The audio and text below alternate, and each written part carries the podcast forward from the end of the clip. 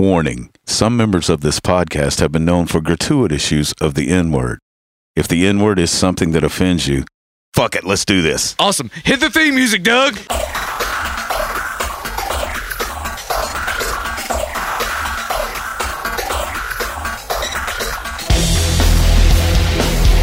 Greetings, all you silly citizens of the divide.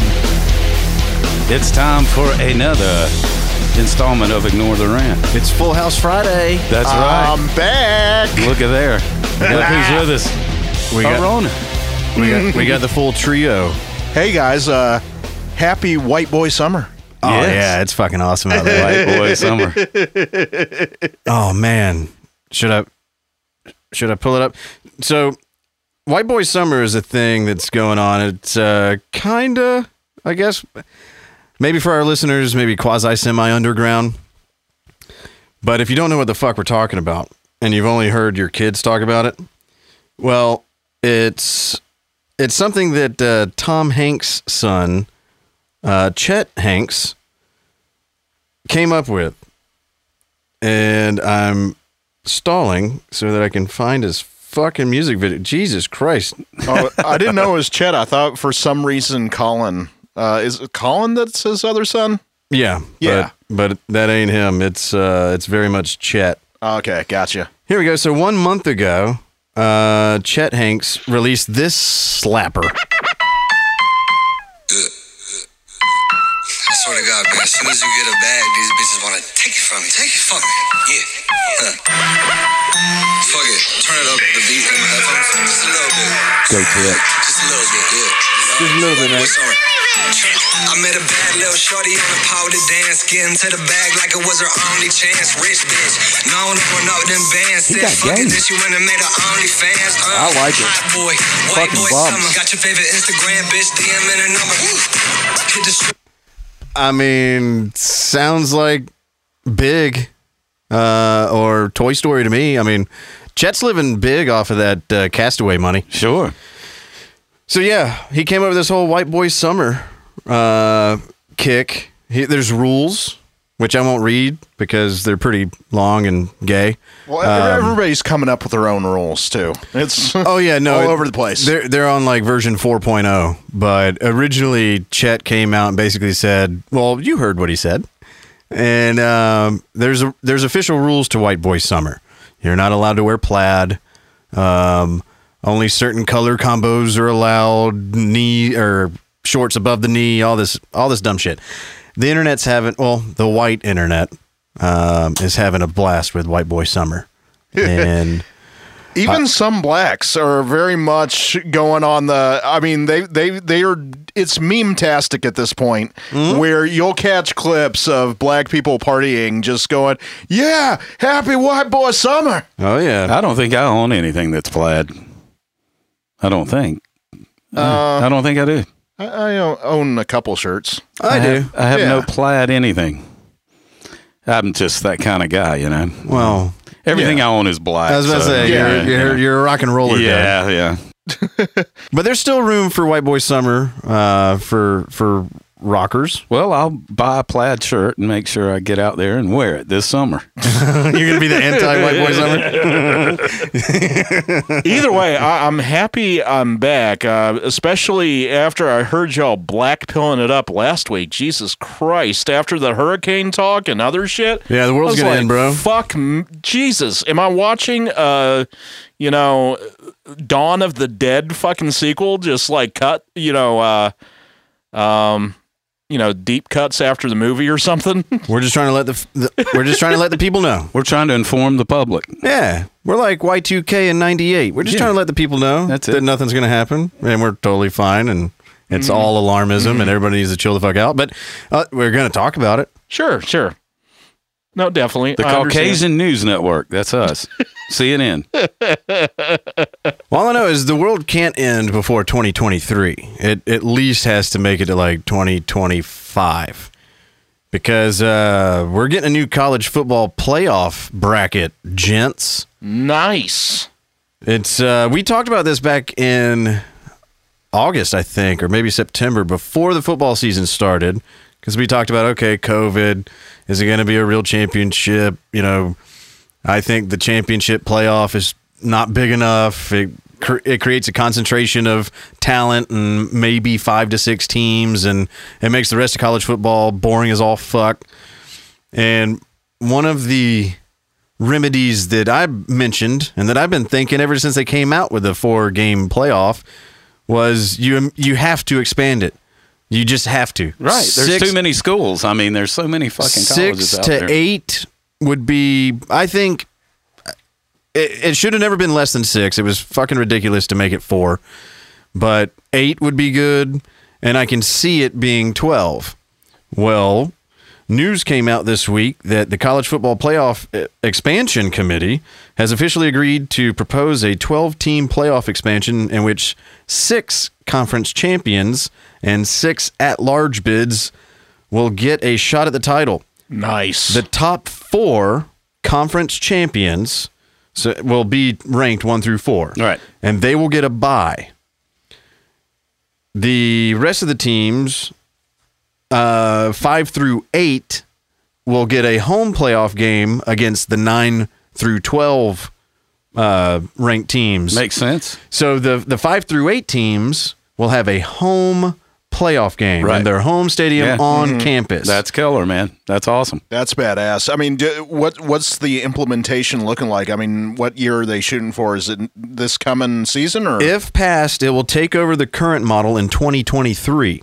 Now, does that take over the 2023 season? Because remember, these playoffs and shit, they happen the year after the football season starts. Right, So, like, for example, this year will be the 2021 season, but it'll be the 2022 Playoff, playoff, games. Yes. yeah. So, that I don't know.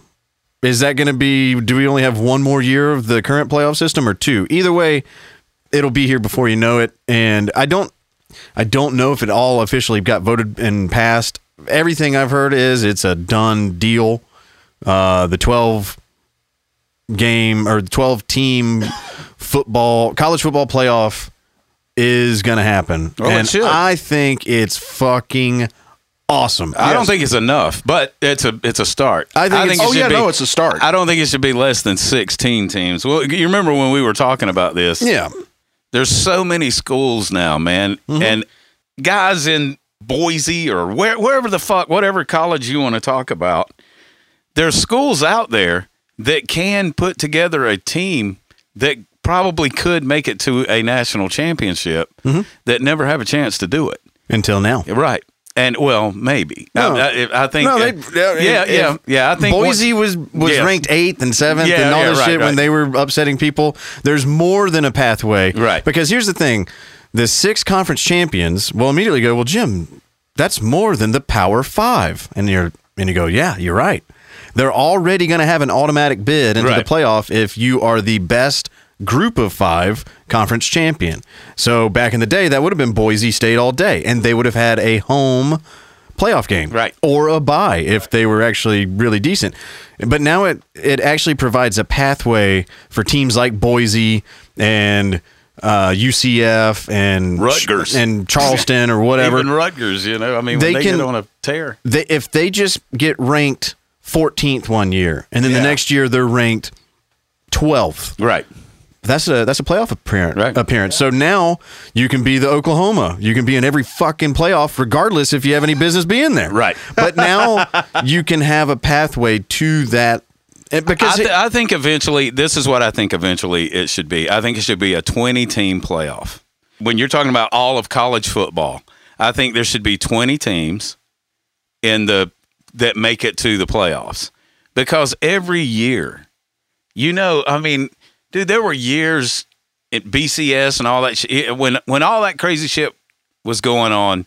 There were years when undefeated teams there would be multiple undefeated teams that couldn't make it into a in, into a playoff game. Oh, know? yeah.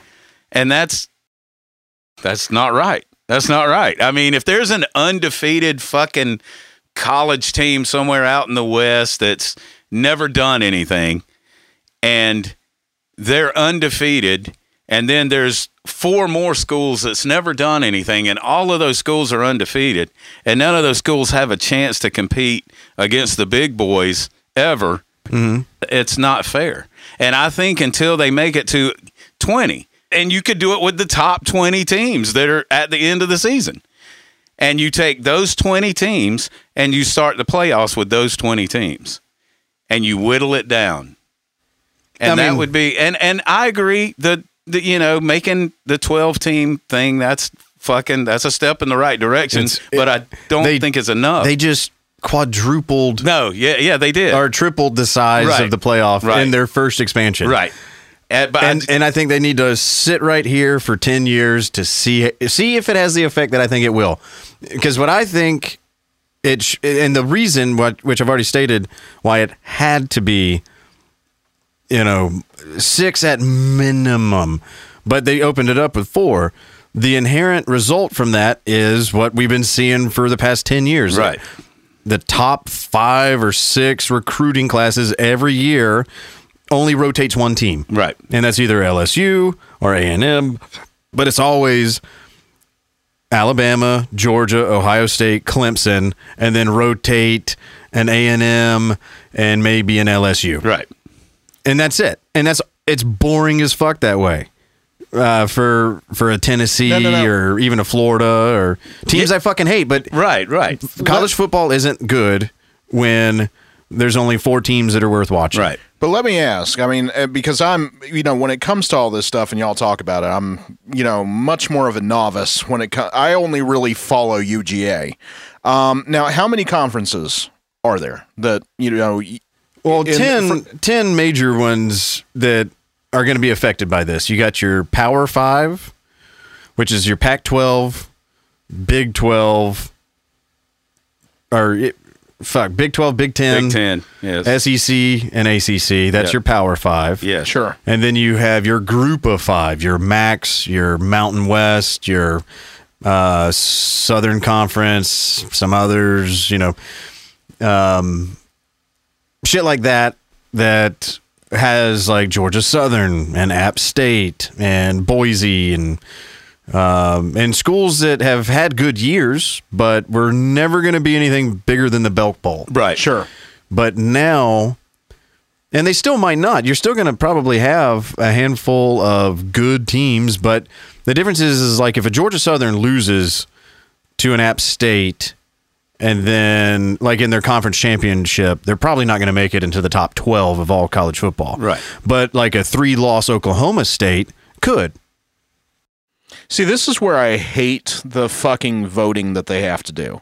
Because it's almost like why why don't you just come up with some kind of equation that runs this is exactly how and the, the my main thing, the reason why I bring this up, and I mean say whatever you will about soccer, you know, but it's very interesting on how they work rankings. So here's what I'll do. I'll read off the top the the teams ranked 10 through 20 from last year. Yeah. Now last year was a, a weird year, shorter season, a lot of players opting out, a lot of players missing games due to popping positive for the vid. However, if this was already in play last year, this is this is what it would look like.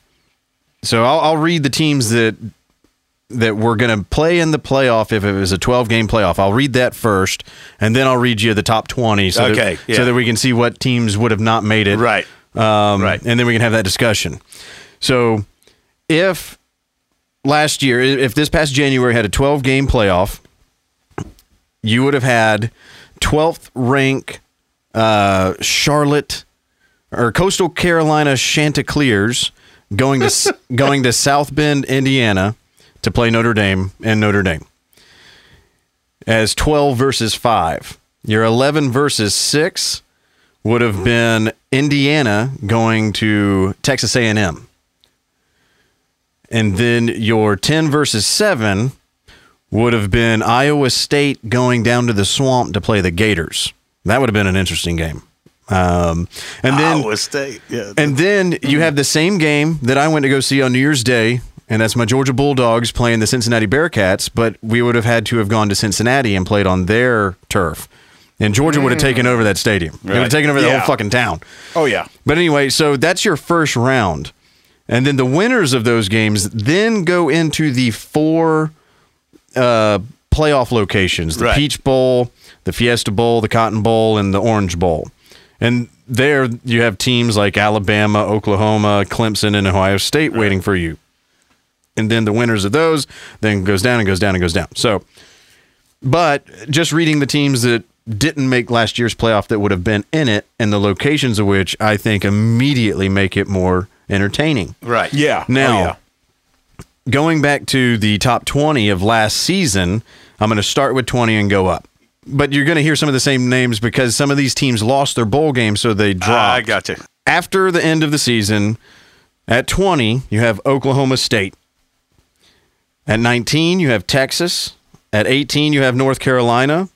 At 17, you have Liberty, Old Liberty University. Dude, that's three great teams right out of the gate that you just mentioned. it's about to get shitty, so hang hang tight. I'm just saying. at at 16 you have Iowa. At 15 you have Louisiana Lafayette. At 14 that's where Coastal Carolina ended up finishing. 13 Florida, 12 Indiana, 11 Okay. BYU, then Northwestern and blah blah. Right, right. Then you're getting up there. dude that eh, that of the out of from 13 to 20 man that was a lot of good Yeah. football that's a lot of good football that got missed But here's why. But nobody, nobody has, or even right now, can argue that the 20th ranked team at the end of a season can compete with Alabama or Clemson or Ohio State yet. right And that's what I'm saying. We need this 12 game for 10 years so that it's because it's not going to happen overnight. It's going to take at least five years minimum. It takes about five years to turn a program around anyway. And it's going to at least, I- I'd say it's going to take twice as long in some of these smaller market areas, coastal Carolina, Right, right. Statesboro, shit like that, for them to see, I can go to this smaller school that the pressure's not as high or the the the living situation like there's a huge difference between Statesboro Georgia and Athens right, Georgia. right. Yeah. or Boone North Carolina and downtown Atlanta.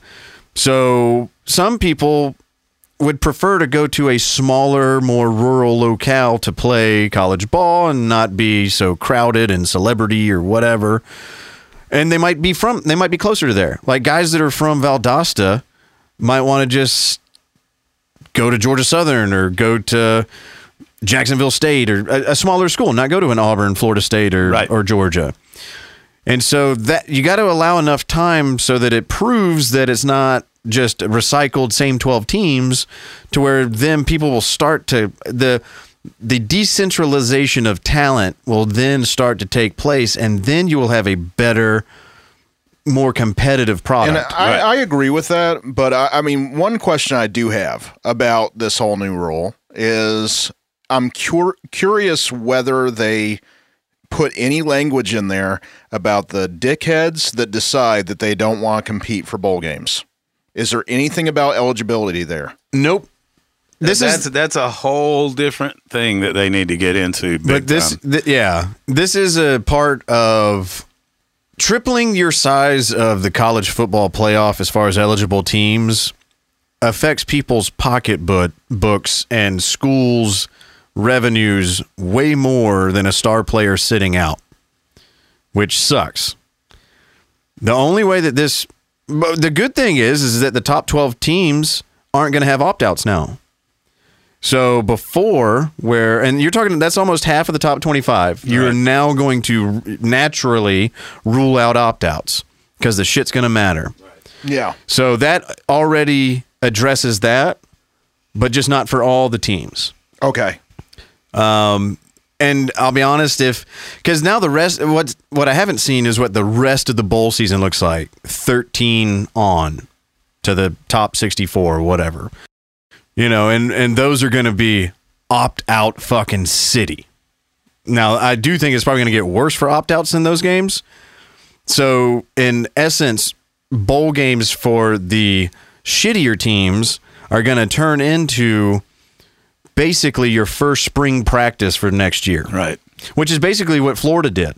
Remember when um Dan Mullen, after he got Oh, yeah. road stomped Yep. by Oklahoma in the Cotton Bowl, Yep, yep. came out and said, "Well, you know, we played our last game against Alabama. This Yeah. wasn't even a Florida team. Hell, I don't even know these guys.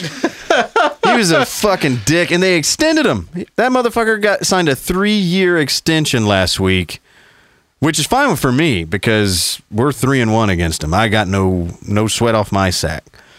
But um, no, I think that answers the question for the top twelve teams. You're guaranteed not to have any opt-outs. So that's an improvement. Because Definitely. because if you finish at five or six right now, and you got it like like for example Georgia versus Cincinnati. Let's say let's say the same exact shit happens this year. Georgia misses the four team playoff, and we have a rematch against Cincinnati. Well, JT Daniels and any NFL eligible guys have no. Currently, I'm just saying Right. they, they have nothing to prove by winning that game or playing in that game right. and because they're that talented to be on a fifth ranked team, they're not going to play. And that fucking sucks. I could give two shits about you thinking that one game is going to hurt your NFL chances. I don't get that whole thing. I think if you if you play college, especially college, and you go through a season and you make it to a playoff game, a bowl game, it doesn't matter what that game is, you have to play that game. Yeah, you can't opt out of anything. Opting out means you got to pay for the full year of tuition. right. But even that's not going to matter because uh, somebody's going to end up flipping the bill. So I don't know. Yeah, it's no, no. They got to make it a rule that you can't do that. I They- say you put it, put him in neck uh, neck ch- chassels and a and a and a extendable cow prod, and you and I still get them on the and fucking I field. still think the rule should be the fucking team you start with is the team you end the season with. I think that should be throughout football. I don't think you should be able to be in a fucking playoff game and get a quarterback, you know, uh, uh, all of a sudden switch your quarterback out and shit. Well, that's I not don't the think you NFL. should. I, well, I know, but I I'm mean- just saying that should be the rule throughout football. You I should the shit you start with is the shit you end with. You know, Mm-hmm. that's a to me that just is the right way to do shit. It's not making it about money. You're making it about the fucking game. No, I know. I, I, I believe at first it's going to be more of a culture shift before it's in a new rule. But the one thing that I, I mean, I think that the only reason why a player should be able to opt themselves out if they are positive that they're going to be up there potentially for the draft and they are injury prone up to a certain point. I mean, they've been injured that year or something. They may have a case to be able to put in a request, but I don't think anybody should just be able to willy nilly just be like, no, I don't want to fucking do it. If you're gonna play ball, you play ball. I'm sure there's thousands of professional players that feel the exact same way I do. Yeah. You don't opt out of a game. You Well, you don't fuck your you team. that's letting your team down. You Yeah. know, I mean, you don't do that kind of shit. And it doesn't matter if you know that your team's going to stomp the fucking team that you're playing. None of that should matter. No. Uh, It's the money, man. It's all about the money now. Everything that goes on is about money. Yeah, none, And- of, and none of these people would go down with the Titanic. before free agency and the way football, you, dude, it was a team. You were a team from the beginning of the season to the end of the season. Injuries and shit, you fucking played through it. You were there, and it's not like that anymore. It's that everybody's afraid of getting hurt, and Because then when you all get hurt, it's all those dollar signs that that hurt person is going to cost you. It's all those dollar signs that that hurt person is going to not be putting asses in the stands. It's all about money now, and that's what's wrong with football, with in my eyes. Because also all those old silver hairs that you grew up watching all fucking got brain dead. and it fucked up the I- game. Yeah, Because they were too fucking retarded not to lead with their head. I blame your generation, Ah, come on, man. No, I'm just saying that the rule of free agency and things like that, I don't agree with that. I mean, but it's here to stay, and It is. There's not it's even never a, going anywhere. There's I know. not even a I'm just- conversation I'm about just saying thinking it was a it. it- th- that was a change in football. That was that was the biggest change ever in the game. See, I think that's going to be though one of the benefits of when they do change over to uh, endorsement type shit, where maybe in endorsements they'll be like they have it in the contract where you can't, you know, um, call out for a game or something. And I, dude, I get the risk of injury. I get all of that Yeah. shit because Yeah. I mean it's a different game now. Everybody's faster and bigger and Yep. fucking. So this does this does two things. Expanding the college football playoff will decentralize the talent from what it currently is.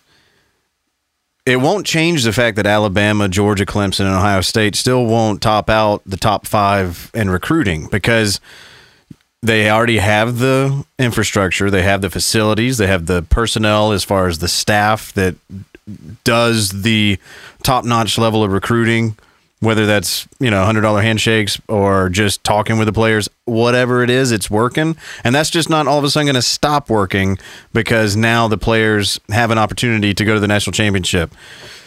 And that's what I'm saying. It's going to take more than just a few years No, well, yeah, for, sure. for other teams to be able to catch up. The way that it will hurt them, the way that it will hurt our teams, Doug, is we won't have the depth.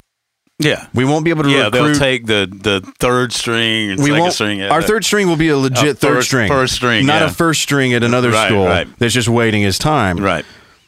So that might cool down the transfer portal stuff that we've been seeing where teams are so stacked they just want to play.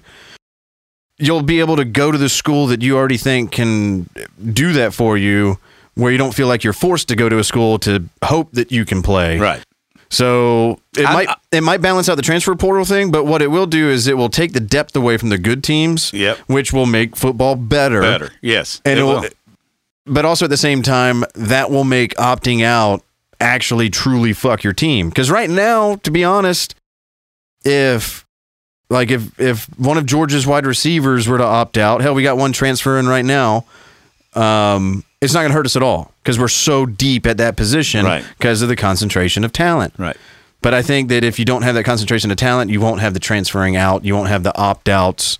At least in uh, the top twelve is the only thing I feel comfortable talking about. Outside of that, I feel bad for him. If your if your team is thirteen all the way down to one hundred and nineteen, do better.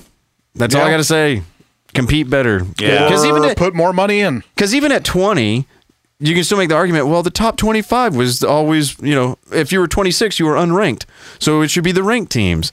Well, if it goes to 20, the 21st ranked team could be just no different, really, a, a, a cunt hair's difference between Oklahoma State this year and, you know, Northwestern last Right, year. Right. Who knows? But they both are going to get destroyed if they have to go through Clemson and Georgia and No, Bama. I know, I'm, but I'm just saying at that amount, at Mm-hmm. a twenty, you know, twenty team playoff, you've got a better shot of a school like you mentioned, you know, Oklahoma State, fucking Texas. I mean, you were rattling off a lot of good football Yeah. in there, you know. Well, And regardless, I mean, still, If they get on a roll and they're having a good year, they Sure. might come into the SEC and whip our ass. You know, I mean, it could it could happen. Well, the big the big thing that we've been seeing over the last I think five years is the or maybe the last four years, but for sure over the last three years is the college football playoff games ratings are tanking. It's been around for six seven years since 2014, Right. and initially it was huge, absolutely massive yeah, because you had a pretty decent, you know, balance of teams. You'd have Michigan State. You you had the, you know, Oklahoma you and Clemson. When it was new, it was all fucking new. Right. But once it was literally Bama, Clemson, Ohio State, and then rotate Oklahoma and one other SEC at large team. That was what it. That's what it's been for the last four or five years, and the rest of the country's bored out of their fucking mind with that, and I get it. And so it was starting to tank. Once they see that a 12 team playoff has massive uptick to their revenue, that will give them all the reason that they need to expand it to 20 or beyond. Well, so the I- money will do all the talking. Yeah. either way, I mean, we were, you know, back when we were talking about this, we were already kind of like, well, if they bring it up to six, that would already be awesome. So I, I think, you know, 12 is already beyond what we were averaging out. No, it's a good. thought- sta- it's yeah, a good it's start. a very good That's start. what I said. That's a good. That's start. a massive jump. I was not expecting that. I was thinking Yeah. maybe eight or 10, and they were going to squabble for three years over those two extra Yeah, teams. yeah. And and I would have been happier than with eight than four. Yeah, but I I, rem- never thought in a million years we'd Man, see I remember. I remember when uh, the first discussions about the playoff college playoff teams, Mm-hmm. And there were there were people saying 16, 16 teams. Mhm. They should do it, you know. And I thought in the very beginning when they were saying sixteen teams, I was like, well, why not twenty? Why not the top twenty? You know, and but sixteen, even if they would have came out with sixteen and then moved up to twenty, you know, when they first started this shit, it you would already see the change. You know, you would already see the change that you're talking about. That well, they're, they're doing it smart. yeah, And well, and if anything, I think they might have overshot their wad by putting it up to twelve. I, I think that their first expansion should have been six to eight, because what if they would have immediately had sixteen or twenty, they would have shrunk it. I guarantee you, they would have fucking shrunk it. Because starting with going from one versus two to fucking twenty, right, You you would have your whole entire first round not matter right, because those teams just aren't ready yet. So it, it needs to expand incrementally as the talent pool fills up those Right. teams. Because if you just say, fuck it, 30, you're immediately going to shrink it back down as soon as possible because nobody's going to watch those first round. It's Yeah. just going to they suck. Were, they were, you know, bringing up the basketball and all that shit. You know, the way that they run their Mm-hmm. playoffs. I remember when they first started talking about it, and they said 16. I was like, yeah, that's a good number to start with. To start with 16 teams, And I think, and know- if that would have happened, then, like I said, what you're talking about, We'd probably we're be down gonna- to eight. Yeah, yeah. I mean, it, you know, it probably would be. Yeah, Yeah. But uh, you know, you would you don't know. It might have went up. You know, it might have went down. But I mean, if they would have started big, started right out of the gate, Yep. 16 teams for the playoffs. But if you just look at it, if you just look at college football over the last 30 years and the amount of change that they've done as far as deciding a national champion, that's a promising trajectory. Yes, it is. It is. Because 30 years ago, there wasn't even a BCS. no, I know. Yeah, It was coaches poll and AP poll Yep, AP deciding poll. who the fuck was going to be the national championship, and you didn't know. A lot of times you would play the games and not know. You would have two teams thinking that they were because you would have a two versus three, and then a, like a a one versus four that just happened to be that, right. and you know the number four team would beat the number one team, but the number two team would win. So then it would, both teams would be like, "Well, I'm national champion," Right. and sometimes you had multiple national champions. And so it, it went, it was so fucking bonkers back then because you went into the games not even fucking knowing what was on the line. Right. To the BCS where that worked for a time, and then it quickly was like, "This ain't really getting us what we want, dog," because the computers were doing all the fucking work. Right. Yeah. And so the if if everybody kind of exhale, like if you don't like this, just slow the fuck down and exhale, because the way that college football has shown that it will react to trying to put on the best product to get the national champion, they're at least showing you that they're willing to work on it. I and love, for me, I'll I take love it. this. Yeah, I love it. I do. Yeah. And on the and on the final football note, I gotta say sayonara to Julio Jones. Oh yeah. He is now just a few hours north up in Nashville, being a Titan. Yeah. And uh, It's gonna Good luck be to you. tight Yeah. with the Titans. Yeah. not not to kick this off into another twenty minute, you know, I was glad to hear that. fucking football Uh, yeah, Don't let, continuation. him, don't let him go to New England. but hey, and I still don't know what's happening with Larry. The the Fitz, Nobody does. The, the, the Fitz man. I guess he's not They- going anywhere. Well, no, because no, no. They told him they they basically uh, left it open to say, if you want to come back, there's a spot for you. That's pretty much where the Cardinals left it. And so I, I think it's just kind of wait until I, I bet he's going to go to camp and see how he feels. well, Julio, that was a landing spot for Julio. Then again, Yeah. two thirds of the NFL was a potential landing spot for Julio. Two episodes ago, when we addressed it or talked about it, I said where I thought he could go, and I thought that was the Patriots. I thought that he would potentially end up there. Right. I'm glad he fucking didn't. Because then I also spent the rest of the time talking about all the teams I would rather him be on, and those are teams that the Falcons don't face, at least during the season when it counts. Now, this year, wouldn't you know it, very first preseason game, which I'm hoping Julio opts out on. I know we were just bitching on opting out, but I hope Julio opts out because the very first preseason game, the Titans come to Atlanta to play my Falcons. I'm like, fuck. but fuck all that. Hey man, I know I talk mad shit saying we don't fucking need you, but salute, brother. Best best Falcon of all time. Yeah. And beyond that, thank you for opening up the cap.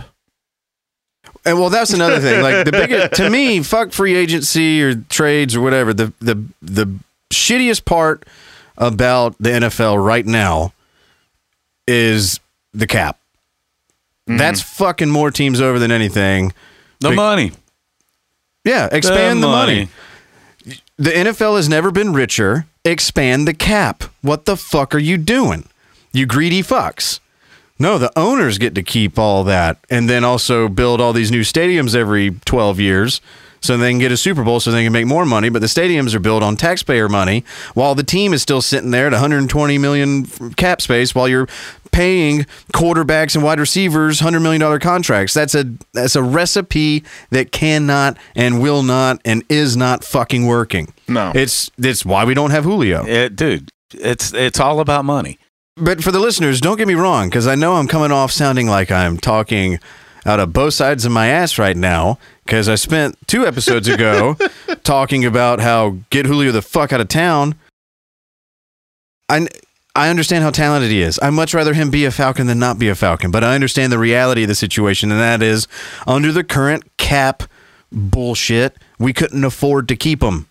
Exactly. And that's the only reason why he's not a Falcon is because of the cap. The cap is fucking re- way too like I don't mind having a, a cap in theory to try to say it's fair, but double that bitch. The re- the NFL revenue over the past 30 years has more than doubled. Yeah. But the cap hadn't expanded and I don't even know how long. It's been a long ass fucking time. So it's like the cap should adjust with the NFL revenue. That's the difference between rich and wealthy. You know, the the rich guys are the players under that cap. The wealthy guys are the guys paying them. exactly. And so, I mean, it, it, it's money, man. It's it's it's no different than than uh, us working for a company and the company's making all this uh, shitload of money. It's no different. It's And- there's no difference. And this is why I've kind of tapped out on the NFL. money, free agency. The more things that make it about money, the less it is about football.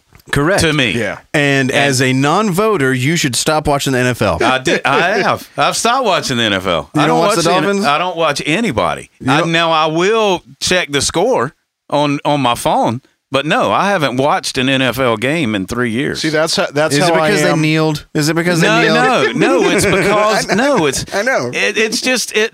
It's all it's all about the money. You know what? I, well, we've had this conversation. Yeah, many I know, times. I know, I know. I'm just to me to to me football is college football and if you start paying college players which we've got into this conversation too if they start getting paid then it takes the spirit of the game away from football That's how. And- I, yeah. that's why college ball is my favorite kind of football instead of the NFL and I just see it as just like we're pro legalize weed because people are smoking weed anyway. Right, The yeah. players are getting paid anyway. Just don't don't hurt them and and keep them from playing because they're getting paid. No, I- allow them to do the thing they're already fucking doing so that they don't have to take time off the field. See, and Doug, yeah, yeah, no, I agree with that. I mean, but Doug, yeah, I- the way you feel about that's the way I feel about basketball. But I do have to give a little bit of a shout out, and I, I, the Hawks are still in it, right? I think they're playing right now. Yeah, and uh, I also have to give a shout out to my sons. It actually looks like, Who the fuck is that? uh, yeah, I know. the what But, hey, your dude- sons I didn't know you I didn't even know you were You're a married dad? No, okay, so the Phoenix Suns have Slam dunk. the Phoenix Suns have never won a championship. You left your sons in Phoenix? God damn it, dude. You might want to go check on them. Jesus Christ. Feels like I'm falling down the stairs again. Practice makes perfect, bro. rolling in the mud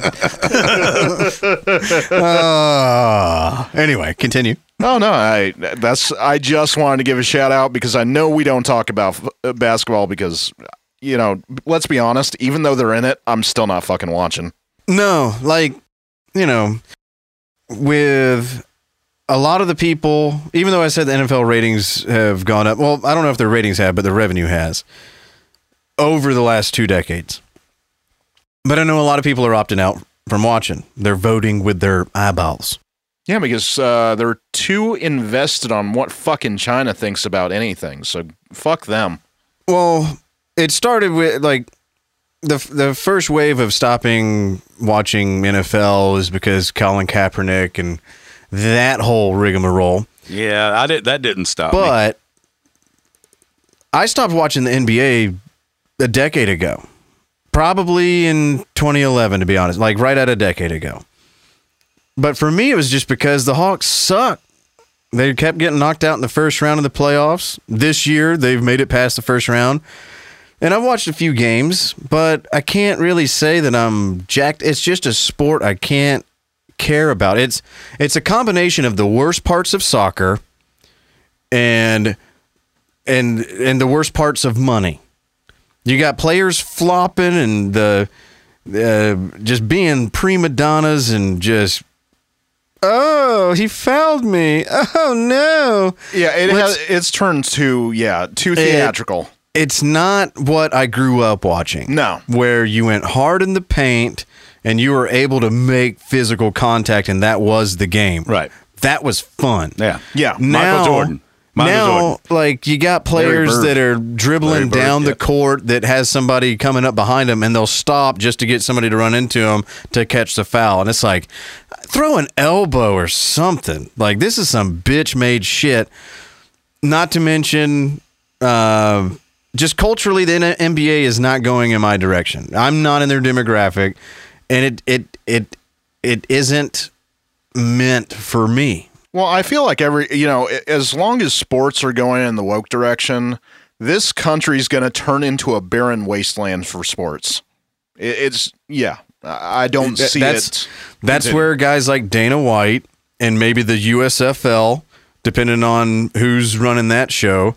But I genuinely hope that there is an open opportunity for competitive organizations in this country, both in the corporate sphere and the entertainment sphere and in athletic athlete athletics and entertainment is one and the same. So that's redundant repetitive redundancy.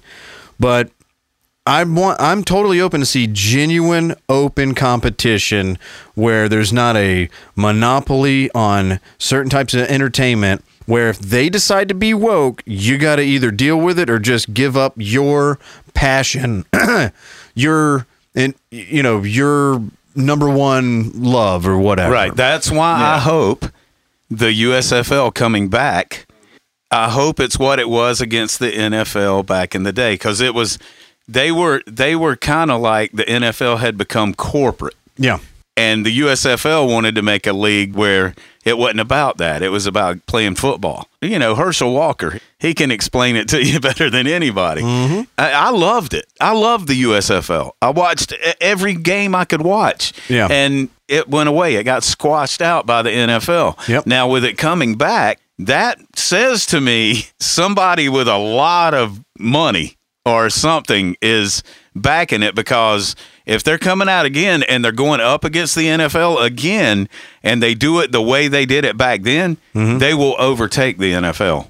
They will. Uh, they will completely overtake could i mean like right now the spring There's- league the spring league football is going on Yeah. and those are semi-pro slash former pro players playing i watched it it's it's as bad as watching the senior bowl Yeah. like i don't give a flying fuck USFL, it, I swear, watching it was like watching a college professional football game. You know Mm-hmm. what I'm saying? Every player on every one of those teams, You knew were, where they they were- were giving you every fucking thing they had, and yeah you could you knew see that they wanted to be out there Yes, you you could And- see it in in the play of the games. That's and kind of how arena football used to be for a second. Right. and that's why i can't give two flying fucks about the nba because even in playoff games there's players that th- that are playing so soft i have to question if they even want to be out there Right. Yeah. nfl same thing because they'd rather if they get injured they don't get that end of the year guarantee you know uh, bonus or what or And- or they run the risk of not getting signed the next year and there's too much money on the line so they're not going to run out that fucking And pass. if there's enough money behind the USFL, and they don't have a salary cap. Imagine what that could do. Yeah, the NFL's gonna have to adjust. This whole little thing, it was a little announcement. Nobody's made anything big of it. But to me, because I watched the original USFL come up against the Goliath Oh, and yeah. lose and get totally squashed. Yep. And Donald Trump was actually part of that. He was part Well, of the he, USFL. he owned the New Jersey Yeah, he Generals. owned the was New a part Jersey Generals. You know, of the I was going to mention that. I was going to Yeah. be like, I was going to say, I hope it's USFL brought to you by Trump Steaks. Brought to you by Trump. yeah. But I'd be down. Even if it is Trump backed money and somebody's with a shitload of money does this, it could be if if they do this right, they could really make a statement. And right now they only have the license for eight teams, is what I heard. Yeah. uh, for the names. Yep. That which makes the. New Jersey Generals are one of them. I hope the Birmingham Stallions are one of them. Watching all them teams play, it was great. Yeah. No, I'm totally And- down for it because of the of the notion that competition breeds a better product. It does. Because right mm-hmm. now the NFL has a monopoly on professional football in America. I don't give a flying fuck what you say. Arena football sucks. The spring league sucks. The the Yeah. XFL and the two iterations that it had, it fucking sucked. Even though, and I'll even draw this case in point. The XFL, the first go around back in the early 2000s, Yep. they they were willing to take risks that the NFL was never going to take from the players allowing them their own wording on their back of their jersey instead of their name. That's where you got he hate me. Right, yeah, right. it- it- terrible. But the one innovation that is still in the NFL today that didn't exist before the XFL was the sky cam. Yeah. Yep. The over the field fucking sky cam. Now, can you can anybody who's it doesn't matter what your age is really because it's been around for almost 20 years, but can anybody who's a football fan remember what watching football field goals and shit before the sky cam was? I do. I do. I remember watching. I remember watching games where there was one camera. There's like one camera. All right, I found the one guy that can Oh, remember. Oh, Do the you- whole No, no, I. I remember. God damn it, you're blowing my whole point. God damn it. My point was to emphasize what a big change that was for Yeah. the NFL Yes. and how you have to go way the fuck back to remember this, Yes. which you're not supposed to in Yes. this hypothetical. Help me make my point, oh, guys. come on, Jim. Come on. I I gotta will make it hard on you. I will say this, and I don't know why they took this channel away, uh, but ESPN Classic, when that was a thing, but now it's YouTube. You can just go on YouTube. right, right. If you pull up like 1992 NFC Championship game, Right. original broadcast. And just watch it. Good luck knowing what the fucking Yeah, down and yeah, distance yeah. or the score is. Right. right. Yeah. You don't know. Yeah. It's like yeah. calling a baseball, like whether it's a strike or a ball. It was just like I think. Well, it's, it's the same thing, especially here in Atlanta. Um, you know, every every beginning of the season, or every, or better yet, every rain delay, you'll have a. Let's go back to the good old days when we were winning shit, guys. Dude, I remember. I look. I remember watching games. It would be snowing, and they would like be cleaning snow off the cameras, and it you couldn't see shit. You couldn't see anything. No. It was like, eh, are they down there? Are they? Or is there people playing? And they'd be calling the game. You know, you'd still hear them calling the game, and they'd put the score up. Because even nowadays, nowadays the stadiums have so many LED screens that on the field of Yeah. view you can tell what what the quarter is, It what the down and distance, and what the score is. But back in the day, Yes. that was only in one corner or two corners, and it was little. And, And- they were light bulbs, and Yeah. they were never in the field of view of the camera. No. so you had no idea. Yeah, that's what I'm saying. That's where the uh, the whole Hollywood of it all came in with Yeah. the you know the XFL. They brought the they they turned football players into. I mean, they can f- follow you down the field now. Yeah. You know, Entertainers. And You're exactly. You're an entertainer. It's cool. I dig it. I dig it. It I'm- also man, all the- ensured it ensured back then, you know, that people would stick around until the commercial break. right. Because that was pretty much you either got it back at the beginning when they were coming back or maybe in between but at the at the end. too. Right. It was just like there were only select times and now it's just like you can pull up a game anytime and just be like, "Oh, okay, no enough." Dude, so watch the progression of it though. Yeah. over my lifetime Yeah. has been insane. Oh, yeah, we talked about this going from Pong, Yeah. Pong, the fucking Mm-hmm. doop, to, Dude, to a VR. fucking- to to fucking now you play a, a fucking video football game and the fucking player looks like the player on the you know I mean I've- it's I've- insane it's I've amazing tricked I've tricked two people, and one is sitting in this room. Yeah. but I've tricked two people this summer because this is the first year where MLB The Show, which is the only baseball game on the next gen consoles, which was PlayStation 4 and Right. up and Xbox One. It used to only be on PlayStation, but this is the first year that they allowed it on the Xbox. And I used to play baseball games. I'm a sports fan. I play sports games and first person shooters. I either am killing people or I'm murdering them in between the lines.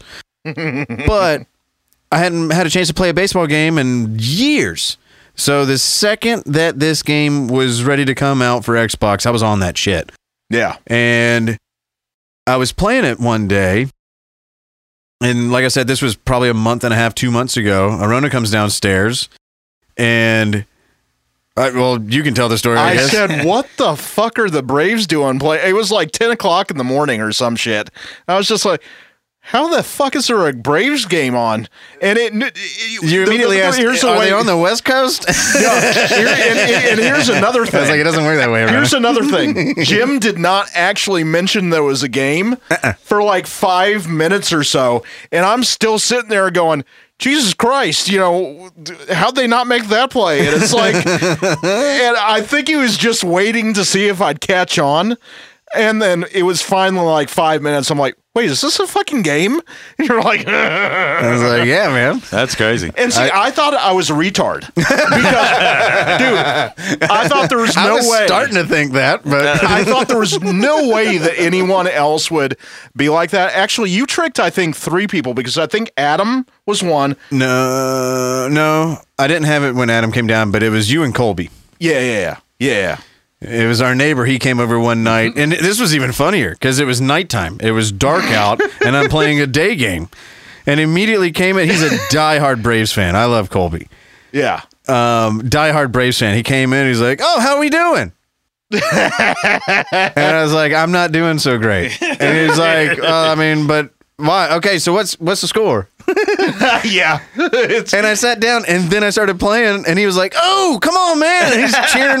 he's- He was cheering me on, but he thought it was he thought it was a real game. oh, and I was cracking up. I was like, That's thank God. I wasn't the only fucking one. But once you started laughing, That's funny. And then once he heard the clicking of the click, click, click, click Right. of the buttons, he was like, "Oh, oh, god damn it! Is this a video game?" I'm like, "Yeah, dude, it looks that good." Yeah, that's am- it's amazing, man. Yeah, it It- is. Like like I said, the the through my just my lifetime, the leaps and shit that have been done are incredible. It's incredible.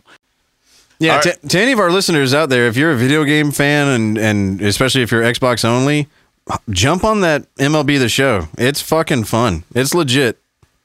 I'm team PS5. Oh, I, am Madden. You know, I was Madden. All the, I don't think you would be anymore, Doug. Madden It has blows. taken a nine year skid into Shitsville. Yeah, Well, as soon I'm- Well, as just like the NFL. I'm on so the old- maybe old it, it maybe it is just like the real thing. It is just sucked for the last decade.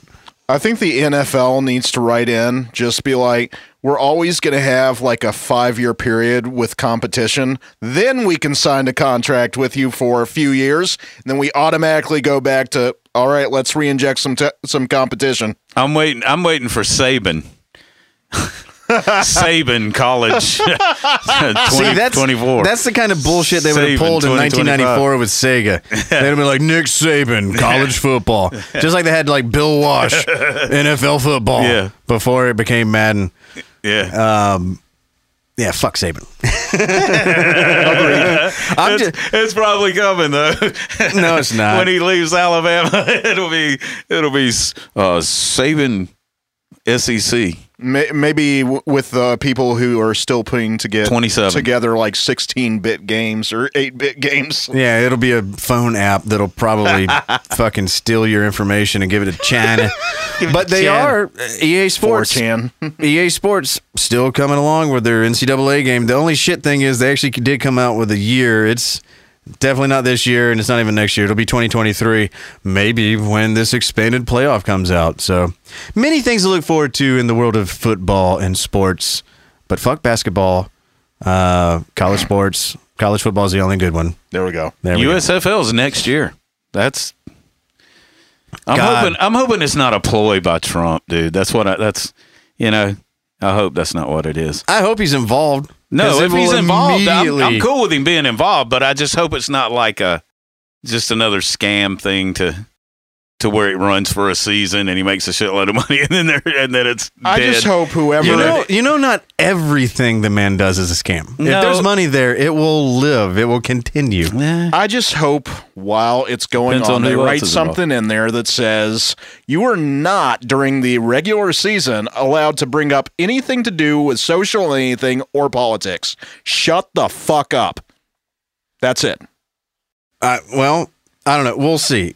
Like, we've kicked this dead horse until it's turned orange. I'm glad to Oh, see it this coming dead back. horse though. has got I will say that. What was that? I am glad to see it coming back though. I, w- I will say that. Yep. And speaking of Trump, we're going to go to someone semi adjacent to him. Okay.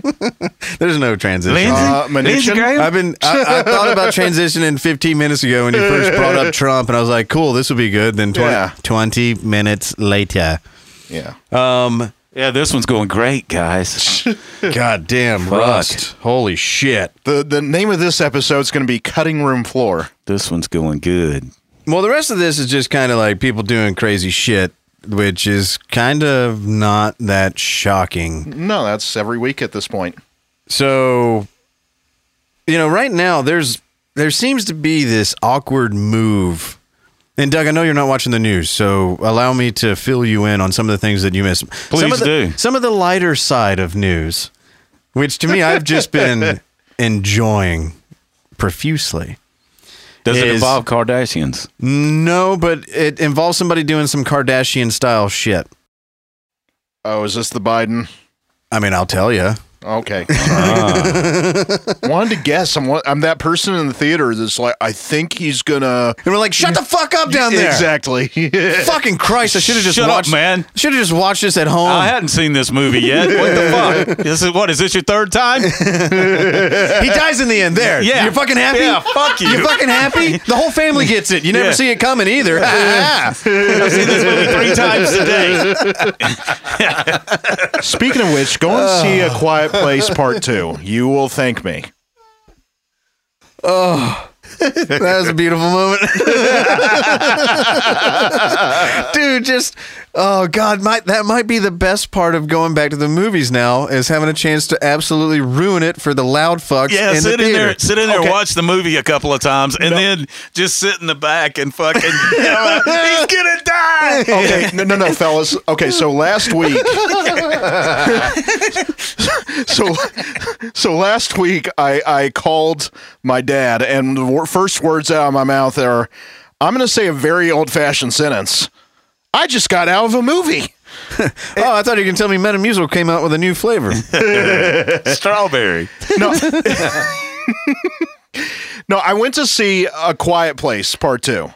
And I'm not going to go into, I mean, I'll say you should go and see it. But beyond that, the experience of actually going to see a movie, because I've seen a movie since, you know, the vid started. yeah. But Since the since the invisible coof. Yeah, exactly. No, I, I, I've seen one, and the last time I saw it, it was just even being in a movie, even though the theater was empty, was terrible. Even I saw Tenet; it was a great movie. I loved it, but just the experience, I was like, I don't need to do this shit no more. So I go this time. I'm still expecting that it's you know probably uh, on the fence whether it's going to be a great experience it was almost like being in a theater circa 90s because no one once in the entire theater looked at their phone. I did not see a screen pop up anywhere. That's crazy. it was in I didn't hear any side conversations. Everyone was thoroughly engrossed the entire time into the movie. It was the best probably movie experience I've had other than maybe a 3D something maybe 10 years ago. Right. Man, he sounds like the the kid who has only had two flights ever in his life, and the first one was on Spirit, and his second one was first class in Delta. Yeah. you know what I'm talking about. Yeah, yeah. You know what I'm talking uh-huh. about. Get those chatty Cathys out of there. Look at this. I'll let you fill in the blanks. No, that's all I have to say about that. I just want to say for all those outliers who are thinking about going back to the theater, give it a tr- give it a shot. Even actually, just one last point on that. John Krasinski, before the movie comes on, um, you know, he's the director of this. He comes on and is saying he's like, you know, y'all are the people that make this possible. Please start coming back to the cinema. Uh, you know, be, I'm still one of those people that there's the beauty of going to see a movie out at the cin- cinema. I feel that way too. Yeah. If I know if if there's a movie like I'll tell you, I'll give you an example. The Godzilla King Kong movie. Mm-hmm. I would have definitely gone to the movie theater to see that. Yeah. I would have. Uh, but I but it came on, you know, for free on Netflix or whatever. But Yeah, I, I, would mean, have definitely gone to this to see that at the movie. If I would have saw the trailer for it, I would have definitely gone to the movie. y'all two are going to be the ones that revitalize the cinema industry. It's just, dude, it's just a huge screen and that fucking Dolby sound kicking ass all around you. Mm-hmm. It's killer. It's awesome. It's an awesome experience, especially when you're when you're watching movies like like that, like an action movie. You know, where there's a lot of sounds going on. You know, Or just anything you where you're shit going on behind you, and, and all, you know, and then or just then you hear anything anything where you being visually immersed into the movie makes Right. it an experience. Right. I've been so let down with so many recent releases, recent as in oh, I don't know, the past 10 years.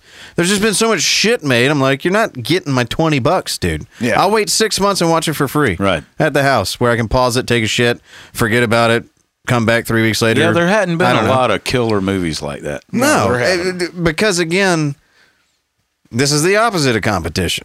An oversaturation. They're letting everything in, and they're like growing up. Summer blockbusters were the shit to go see. Did you ever Yeah. watch Guardians of the Galaxy? no, You never did. You you would like? I think you would like that one. I think imagine I would. I think you would Both dig of it. them. I Here's- like the here's- raccoon man. You'll definitely here's dig him. here's the thing about me. I'm fully aware at how ignorant I've made myself about movies. Right. I think it was last year. I tried to make it through uh, the Marvel universe. Yeah. I started the year prior, and then I don't know when COVID happened, and then cities were burning down. Kind of superhero movies weren't really getting it done for me. I could just turn on Unicorn Riot and be like, "This is fucking Yeah, way crazier." This is it. This is it. There's no CGI here. Yeah. None. Um, but it, it takes a lot for me to get pulled into something and like get into movies or whatever because I've seen so many shitty ones, or even if they're not shitty, even if they're visually mesmerizing as fuck, the storylines I don't care about. This uh, whatever subject matter they're dealing with, it doesn't relate to me. Either it's some new postmodern woke bullshit where I don't care about your characters and whatever in a lot of cases a lot of the movies that i've seen it's just rehashes of the same style of movie or same tale that i've already seen Well, but it's like what you bring up though with superhero movies that you were trying to get through those. The problem still is that 70% of what they're putting out is superhero centric. I, and I and love, those were the best. that- Look, out of all the movies in the past ten years, Yeah. those were the best ones made. and, that and it's te- because they're making so many of them, like But- you're saying. but that tells me everything i need to know because half the time i was still checking my phone in the middle of the fucking movie like Right. those didn't get it done for me Right. i felt like i had to finish them so i could at least be able to speak in this culture of movie watchers where I wasn't uh, ostracized or Right. to where I at least was able to keep up with. I was like, Jesus Christ. Now, I'm not going to do that same shit with Fast and the Furious universe. Fuck them. Fuck them forever. You were done after the first one. You never even needed to go to Tokyo. But they're releasing the ninth one, and I will, I will never watch that movie. Yeah, but I haven't with seen the whole. Marvel universe, it was so big and so many people, even normies, were like, oh my god, this one, blah blah blah. And I was like, well, I can't even if I if I feel like I'm starting to get edged out of like culture because there's something I missed out on, I'll at least give it a glance. But I got to be honest with you, man. Like to get through the rest of the the second half of the Marvel universe, I'm not looking forward to it. Well, Like I, I just don't care. yeah, I got to tell you, that I, I watched them all. I watched every one of them. I've read the Yeah. comic books when I was a kid, and the movies that they made from those comic books are fucking amazing. Yeah. Uh, I mean, you know, it's uh, they're, they're aimed at a at, at certain audience, and they got them. You know, I've lost my lust for new entertainment because it's just not entertaining to me. right? Yeah. um, I don't I don't have that sparkle in my eye like I did when I was a kid or a teenager or whatever. I've same thing kind of for me with with really any modern entertainment. It just doesn't do the thing. Like it can't compare to that those prior experiences. Like uh, it's like I'm chasing the dragon. It's like this isn't even close. I don't know if it's the movie. I don't know if it's the times or it's a combination of both. But I, I can't I can't do it. I- I, I think it a lot of it has to do with the generation we grew up in because it was still very practical effects centric, and you know uh, even you know the twenty and thirties people kind of now, at least early thirties, Yeah. they were used to the CGI centric movies. And when it's not that, they think, what the hell? And we're going, yay, you know, they're doing some practical effects. And, you know, I'll go and see that all day long. And they're going, this doesn't look good. Yeah, So- I mean, like half of the Marvel stuff, or even half of the half of the CGI stuff that's coming out now. It's like, yeah, I already seen this, but it was better. It was called Never Ending Story. Like, get with the shit. You're you're never gonna be able to hit me the same way that movie did. Did you watch Deadpool? Oh yeah, I thought it was hilarious. Yeah, there you go. Amazing. Yeah. Now comedies can still get me because Yeah. funny's fucking funny. Yeah. I go. He's and and it, that's a Marvel movie. I Yeah. mean, you know, they didn't- I didn't give a and fuck that he was a Even superhero. Marvel was keeping that one low key. you know, they were they were like, eh, it's, yeah, it's part of the Marvel universe. Now, if all but the Marvels were we like won't that, it in there. oh my god, you wouldn't be able to keep me from watching yeah, it's them. the first R-rated Marvel movie ever made. See, that's just Yeah. more my speed. And- I don't need to be coddled or placated. and I think, and I believe that they might start making some more R-rated Well, Marvel shit. I- I okay. mean, And I don't know if this is it. for sure. Um, because we talked about this at one point, you and I, Jim, about you were like, they're never going to bring back Punisher. I read a story that Jon Bernthal is on the hook for something having to do with Punisher. Well, they're gonna have to change the logo because the only reason why I said they're not gonna bring back Punisher was because the Punisher logo was in the process of getting canceled after January 6th because people are fucking retards. Yeah. And they're like, "Oh, people were were wearing shirts with the Punisher logo. That's a terrorist symbol." And I'm just like, "Yeah, you guys are fucking morons." I wish the Punisher was real so he can come and fucking murder all yeah, of you. that shit's, that, that shit's Punisher's killer, man. That shit is killer. That's awesome shit, man. That all those stories. Dude, The Punisher was my favorite co- comic from when I was a kid. Right. I didn't even really read comics all that much, but for the most part, Warzone, I mean, that shit had me on the hook for at least three or four years. Right. Where I was just like, that's my favorite. No idea what y'all are talking about. I know it came out on Netflix. I saw a few episodes, got bored, changed the channel. I'm just not. uh Uh, dude, I look when I Captain Marvel is a chick in the new in the new movie. That was the one. I saw that movie. That was the one curve that they threw me because when I was a kid growing up, Captain Marvel was a man, and uh, Well, yeah, they got to, you know. Yeah.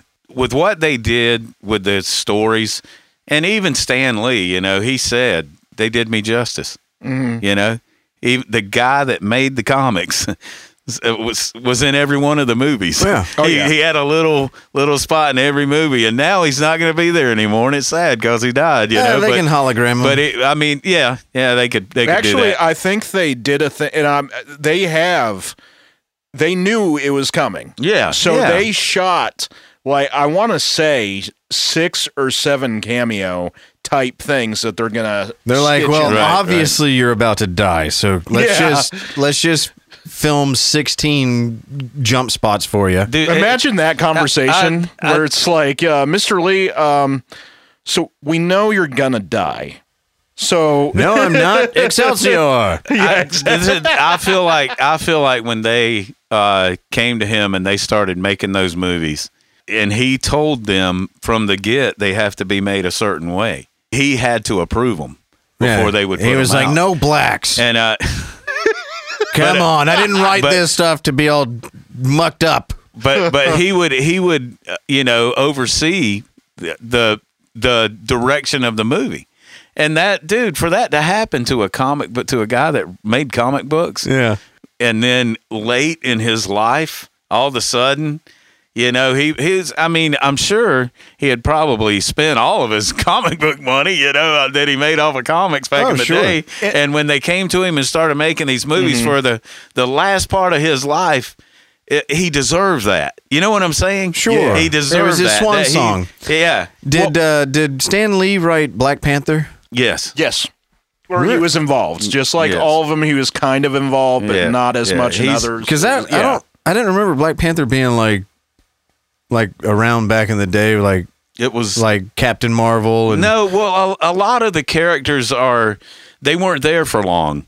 Like some of them, some of them in the comic books, um, you can go back to like you can look up all the characters and it'll tell you when they first came in and then when they went out. Yeah. And some of them only lasted like a couple of years. Well, I, I think Stan Lee was a co-founder of Marvel in the first place. Yeah, so th- yeah. I mean, he was involved somewhat in all of them. I do want to give one little shout out because we were talking about, uh, you know, um, uh, Captain Marvel. Yeah. That was his la- the last one I think we've seen as far as one of his, uh, you know, uh, cameos. And it was perfect in that. Whatever you think of that movie, it was perfect because a lot of people do credit Kevin Smith with helping to bring uh, comics to the forefront of pop culture. Right. And um, so on, if you look when he's in the scene in Captain Marvel, he's reading the script for Clerks. Right. Right. It- or yeah. for Mallrats. For Yeah, Mallrats. yeah, Mallrats, yeah. Which I mean, yeah.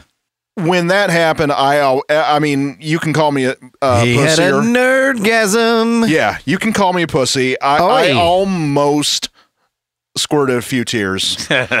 you know, uh, I think you fully explained why I'm not Yeah. into this shit. I might I might jump in to hear a, a based Stan Lee's, you know, tagline, just be like, oh, based. No, I'm just saying. I, I thought think I the had movies, you at squirt. I think the movies were a great, like you said, swan song for him. You Yeah. know, I think it. I think he deserved that because he, dude, growing up, Marvel comics were huge to kid. You know, a lot of kids. You know, Yeah. and then to have him have them come to life on a screen Yeah. in the way that they can do it now. You know, with the CGI and shit, it was just like, wow, it's it's real. You know, Yeah. it's it's almost like it's real. You know, it's crazy. yeah. Well, speaking of a modern day Marvel superhero of sorts, we we have uh, Hunter, the nefarious in bomb Oh. dropper, which made a little bit of news this week. That uh, I just got to read this article for you. Oh no. It's fucking hilarious. And God loved the New York Post um, because they included the texts, like screen grabs of these texts. Yeah, where do they get this shit? Uh, well, that's. That's your tax dollars at work, my friend. Well, friend. New That's- York Post has always been that step above the the Inquirer. I'm just saying, snagging text messages off, the street. and of that's where I was saying that's your that's your tax dollars at work, mm, friend. Yeah. That's the NSA. yeah. If they want to leak a little N bomb drop out there three years after the fact or two years after the fact, they will do that. And they know that our media is ripe with fucking just to run it for days. evil succubuses. Right. that they'll take it.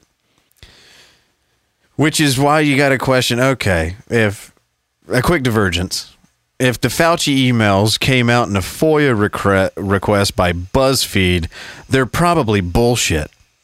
But when the New York Post gets screen grabs of text messages from Hunter dropping full blown in bombs, I got to think that's pretty real. I think those probably actually happened. So this one comes out. Uh, what what's the date on this bad boy? June eighth. So that was this week. first son, Hunter Biden. Rep- oh, first son. Uh, he really should be second son. There was there was another son. Yes. there was another son. Yes. Yeah. Anyway, the one that died for the country instead of dying the wrong just son died. in the media. The wrong son died. yeah.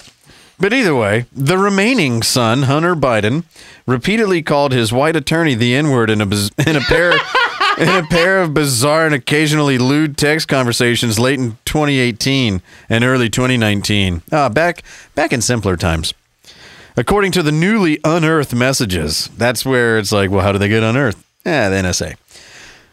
In an exchange on December 13, 2018, taken from Hunter's abandoned laptop and, and first reported by DailyMail.com, the younger Biden asked Chicago based corporate attorney George Mesires, How much money do I owe you? Before adding, Because.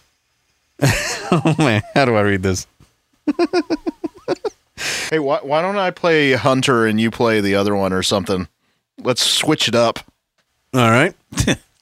you got to pull it up on your. Uh, All right, just uh I'll be Hunter, which is the blue text. Scroll down. Scroll down. Ah, It had to load. Okay, we have role play by Jim and Arona. Jim and Arona. Arona will be playing the part of Hunter Biden. Nope. nope. Oh, That's Jim. Jim which will is be blue playing, text. Jim will be playing the part of Hunter Biden. I'm going to be Mr. Blue Text Hunter, and Arona is going to be Gray Text Attorney. There is zero coverage or pickup of the story. Zip. They spent a shit ton of resources on it too for a year. Wow. Thank you, Michael Cohen. I'm going to go ahead and flip you off. Oh, and you too. How much money do I owe you? Because, nigga, you better not be charging me Hennessy rates. That made me snarf my coffee. I just made that phrase up, by the way. I should have had your lineage. Clever son of a gun. It's wasted on you. Uh, apparently you do. That's what I'm saying, nigga. Why are you so tan in that picture you just sent? Where do you find unconditional? no. This is a, okay. This is a totally different text thread. Text exchanges between Biden and his lawyer continued. Where do you find unconditional love, then, George? Where do you? God loves unconditionally. Beau loves you unconditionally. Children are too young to understand what it means, but you will show them. The, there are ideals of unconditional love that serve as proxies. I don't have many. You? God? Oh my god, nigga! Did you just? Did you just a fictional character from the imagination of the collective frightened and my dead brother's unconditional love is what I should rely on, and my kids aren't children, George? Uh, My parents' love was conditioned. My penis, as of late, has been unconditional. this is real. That's why we are searching For my penis. and and we will always be searching. It's a big penis, George. They they'll always find it. And I only love you because you're black. Uh, It's so annoying when you in- interact with frivolity. True that, nigga. But I'm done my rant. We will always be searching. To be serious for one minute, my true and beautiful friend, the, the search is over when you finally realize that the uncon- unconditional love you give is the end of the search. And then it continues on after that. You know that that's what that, That is- reminds me of. That is insane. I was crying Yeah. there for a minute. it, that is that is amazing. That that is the son of the president of the United States And the only on thing a text message With his attorney. Yeah. Ah, I fucking love Hunter. The this dude's only- fucking awesome. He rules. the only thing that I even threw in there that was not actually in there was like whenever they threw a GIF up or you know something like that. Picture. Other than that, it was completely 100%. and it, remi- it reminds me of the Chappelle bit where he's talking to his lawyers and he's like, uh, zippy doo doo doo yeah, yeah, dude. That's that is fucking that is classic shit, boy. I, I want to party with Hunter,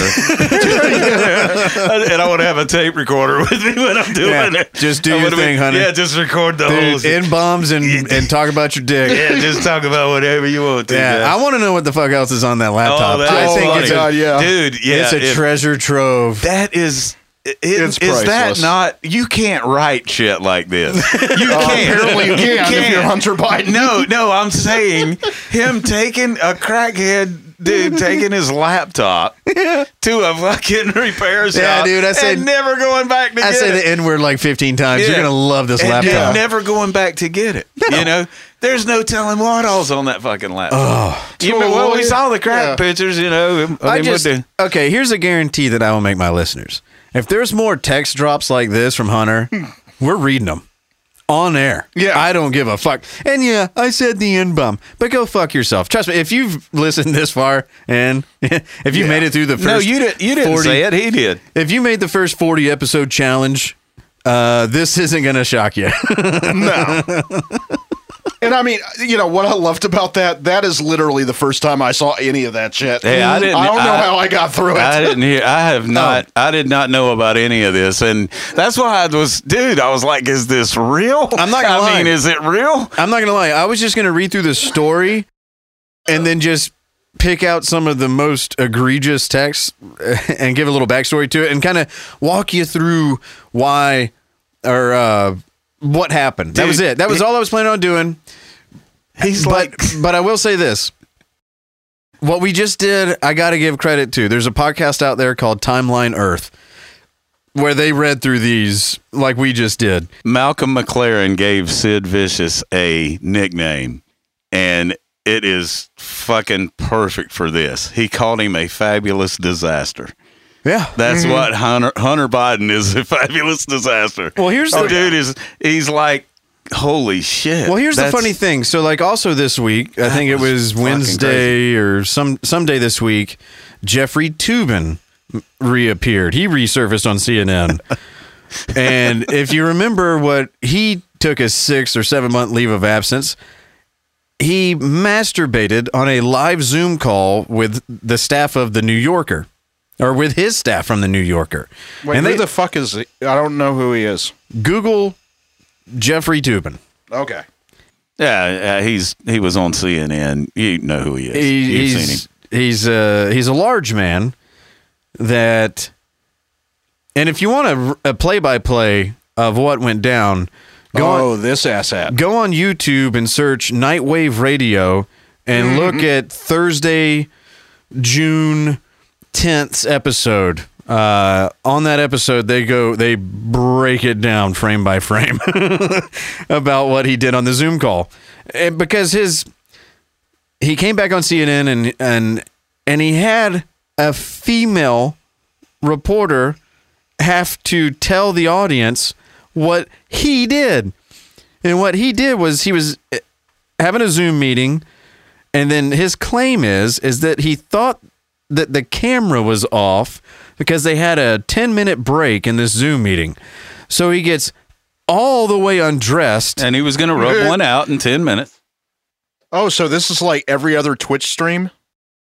Yeah, but it wasn't a cute chick dressed as an anime character. It was a 260 pound 54 year old uh, that was jerking off in front of some 20 somethings with the camera on because it's a Zoom meeting. You stupid fuck. Well, anyway, his claim is that he didn't know that the camera was still on because he thought that it was turned off during the break. Bullshit. First of all, he did it intentionally because he's a creepy fuck. Or he might not not have thought the camera was on, but who the fuck out of their entire house that has 10 minutes to rub one out comes right in front of the computer where he's in the middle of a video conference. Yeah. So anyway, my point is, is it's impossible to look at Toobin now without that image of him doing that shit in the forefront of your head. Every word he says, I just hear because that's just who he is. I feel the same way about Hunter Biden. The only difference is, is my image of Hunter is becoming a lot more well-rounded with all the other shit. Because this was in 2018, 2019. Yeah. So I think back to inauguration day when you see him there smiling and just looking like he belongs and he's one of them and he's normal. And even back then in my head, I was like, I got pictures of you getting a foot job while you're smoking crack, smoking dude. crack. Yep. But now it's like, now I have text messages to go along with it. Dude, I don't know. It's like, I'm never going to be able to just look at Hunter without crack pipe, foot That's- job, That's just the text shit message. that we've seen so Dude, far. these are blocks that are just getting Right, built. right. And there's going to be a wonderful, wonderful mural Oh, built yeah. of this man yes. that is just going to leave all of us with awe. Mm-hmm. Oh, it already is. Yeah. So hey, kudos to you, Hunter. Just fucking straight up, just not even giving a fuck. I don't know. I thought that was probably the funniest story of the fucking week. That oh shit no, was, that was that was beautiful. Yeah, that was the funniest story of the year, right yeah. That was, dude. I don't think I don't, I don't think I'm not going to say nothing else will happen that won't make me laugh till I cry. But I was I couldn't quit laughing, dude. That shit was crazy. Jesus that was some crazy shit. I didn't even know what I was stepping into when I was like, "Hey, why don't I take a part?" and only because the guys over at Timeline Earth read through all of them, I knew exactly where where this was going to go. Uh, Trust me, I wouldn't have been able to read any of those halfway halfway solid. That's crazy. Oh goddamn! But yeah, that's the uh that's your first son of the United States. Yeah. It You know- makes sense to me. It makes total sense to me. oh because they're all like i said they're all criminals they're all their families are all dysfunctional you know they they have to be they grew up in dc around fucking senators and it's a prerequisite. yeah and yeah. house members and shit all their kids are fucked Yeah, he's not that special. That's like the majority of people that has the the the the platinum credit card Right. for life. yes Like That's I, it. I couldn't imagine how shitty I'd be. I I don't know if my text messages would be worse or or let like I don't know, man. Because you you have to imagine in his mind, he's like these these are private messages with my attorney. right This is Classified as confidential as it can get. Yeah. Which it should have been until you hand over your personal property and never get it. to a computer Yeah. repairman who happens to be a I don't know. I don't know. I, I really don't understand how it happened. I mean, supposedly he drops off his computer and he never goes back to pick it up. And the guy goes to do something to the computer, which he's not legally supposed to be able to do Yeah. He's not he's not legally he's not supposed to be able to do anything and then he gets in touch with the fbi they subpoena the computer then Yeah. then they can take it and do whatever the fuck they want to It's do with it because I think some of the things you don't have to go looking for. They're just fucking there, like pictures and shit. You can just see them without searching for them. Right. If you're just doing quick scans over each different file or, you know, whatever on the computer. Because part of your job as a repairman is to make sure, okay, that's functioning, this is functioning. And so he's probably just clicking through and he saw images of Punter in very conspicuous positions with obvious underage women, which rumor has it are also members of his own family. And that is where it was like, okay, well, now I have reasonable suspicion. There might be somebody's life in danger, whatever. FBI gets involved, not before he made a copy of everything. And yeah i'm and gonna make a copy of Okay, everything I'm sorry. Tinfoil hat time on this. Yep. You know, honestly, I'm just going to go ahead and say there that family is loaded enough that it's like if you are pawning anything, it is for this exact reason so that they can you know, kick Biden out at some point because they can embroil him into a scandal so that Kamala, you know, becomes the president. Well, that, that's like I'm saying. This is you can't write this kind of shit. You can't. I mean, it's if it. But you to me, kinda- to me, this is the way I look at it. He had a laptop. Yeah. He's a crackhead. I've mm-hmm. known many crackheads. I've known very Sure. wealthy crackheads. I've known dirt poor crackheads. Now, if you're a crackhead and you run out of rock and and you can't d- withdraw any more money at the bank that day because they won't let you get any more money, and you take your laptop, th- this is the part that doesn't make any sense to me because why would he? He, he he took his laptop to a repair shop. Yeah. Now, if you take a laptop to a repair shop and they turn on the laptop, they're not going to be looking for pictures and shit. I know how to fix a laptop. I know how to do that. I don't have mm-hmm. to look at any pictures. I don't have to look at any shit that's on your laptop. Yeah. I don't have to look at any of the data that's on your laptop. So, for him to see things on that laptop, he would have had to fix the laptop Well- because obviously you couldn't get into the laptop. And once he fixed the laptop, his job is done. Sure. You know what I'm saying? Yeah. I thought he So- only looked at the shit after Bite or Hunter did not pick it up like he was supposed to. Well, and that's what I'm This saying. This is the simplest shit that's, ever. that's what I'm I saying. I if, can- if the laptop is broken, I can solve this for you in three sentences. Hunter never dropped it off. He had another liaison drop it off. Right. It had a sticker on the laptop of Hunter and Joe's uh, cancer society Right, right, and his brother's right, name or whatever. right. Where they just embezzled four million dollars and it never went to anything. But anyway, it's they're in Delaware. Everybody knows what that uh, group is for. Yes, yes, and, no. and and if you're not a Biden supporter and you fix this computer and it's been two weeks, three weeks, a month, and they're never coming to get it, that starts to itch on you and you go, I'm going to look in this motherfucker. Not only that, to be surprised that like this must be a work because this seems too contrived that uh that uh Hunter would be this full of crazy shit. Does anybody remember W? And his time no, I know. when when he was Hunter's age, like pre-president, George W. wasn't that different than Hunter. The only difference is the internet didn't exist and laptops weren't a thing. But we all know about his cocaine use and being a This is this, like this is my point. This is my point. Same thing. if if he okay put it this way if if the guy that ran the laptop place tried to get in touch with hunter biden and say your laptop has been fixed yeah. Uh, that's that's all he's supposed to do now Sure. if he fixed the laptop and then saw things on the laptop and then called it in without letting hunter biden, know that your laptop is repaired that's illegal that should be illegal. I mean, it doesn't matter whose sticker. It doesn't From matter. what, from what whatever's heard, on there. he repaired it. He notified him it's repaired. Hunter never came and got it.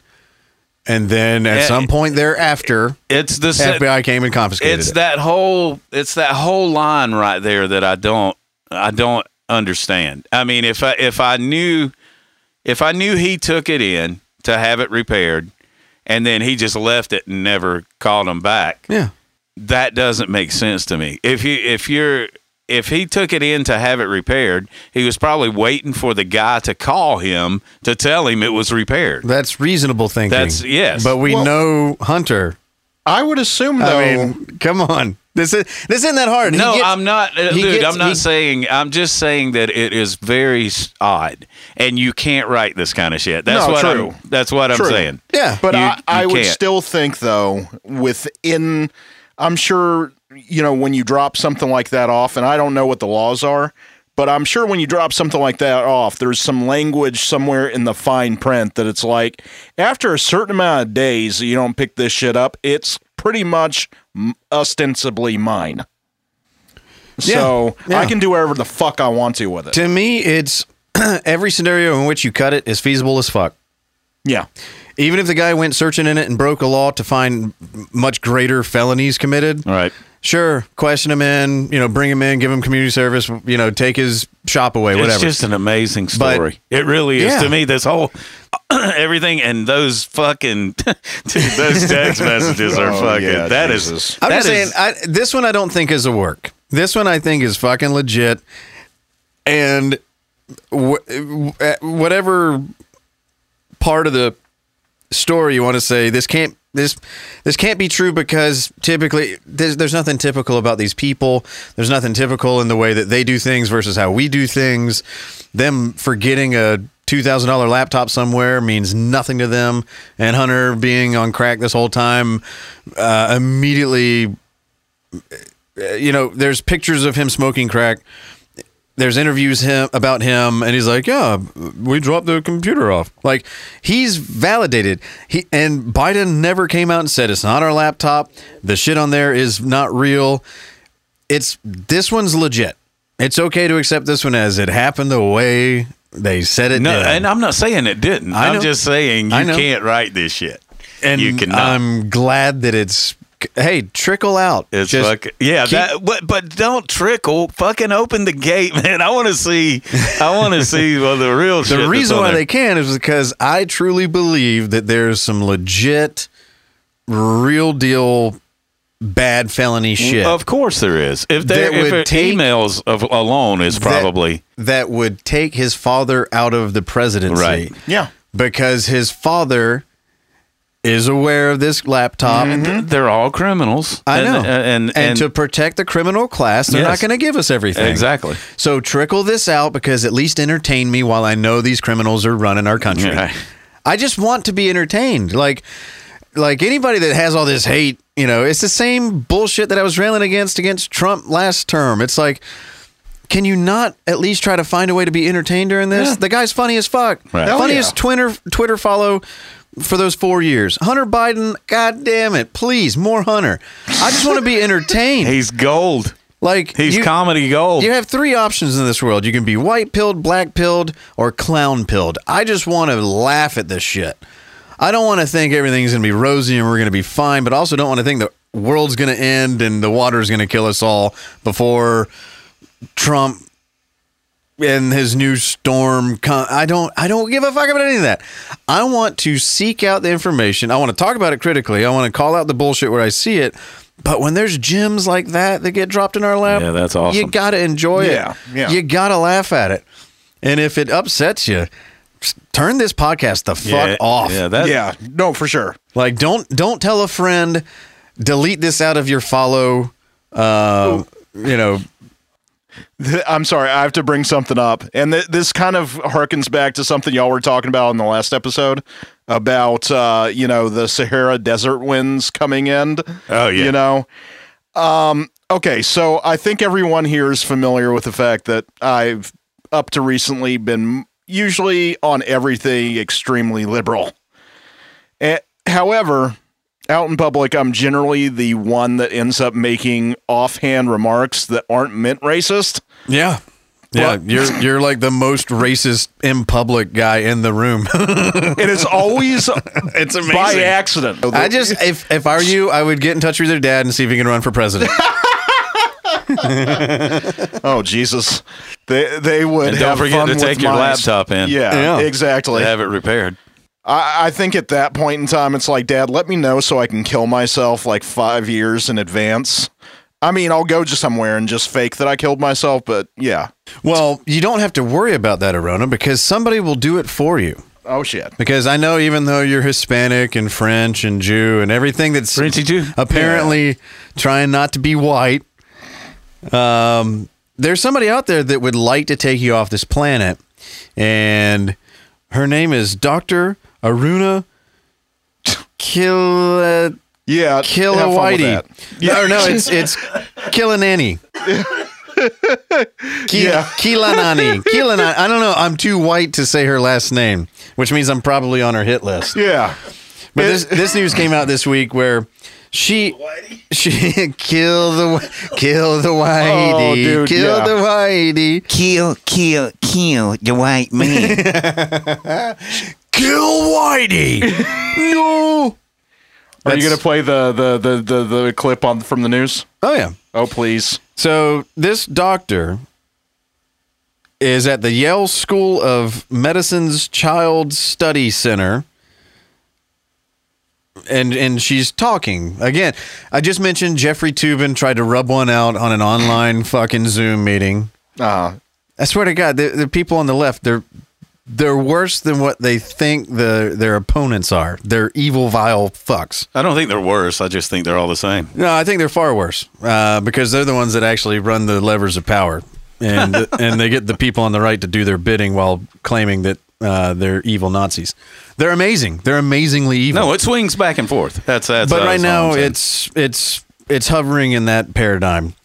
So this crazy twat waffle says the following in uh, in an open forum over the internet. Special message to all you crackers.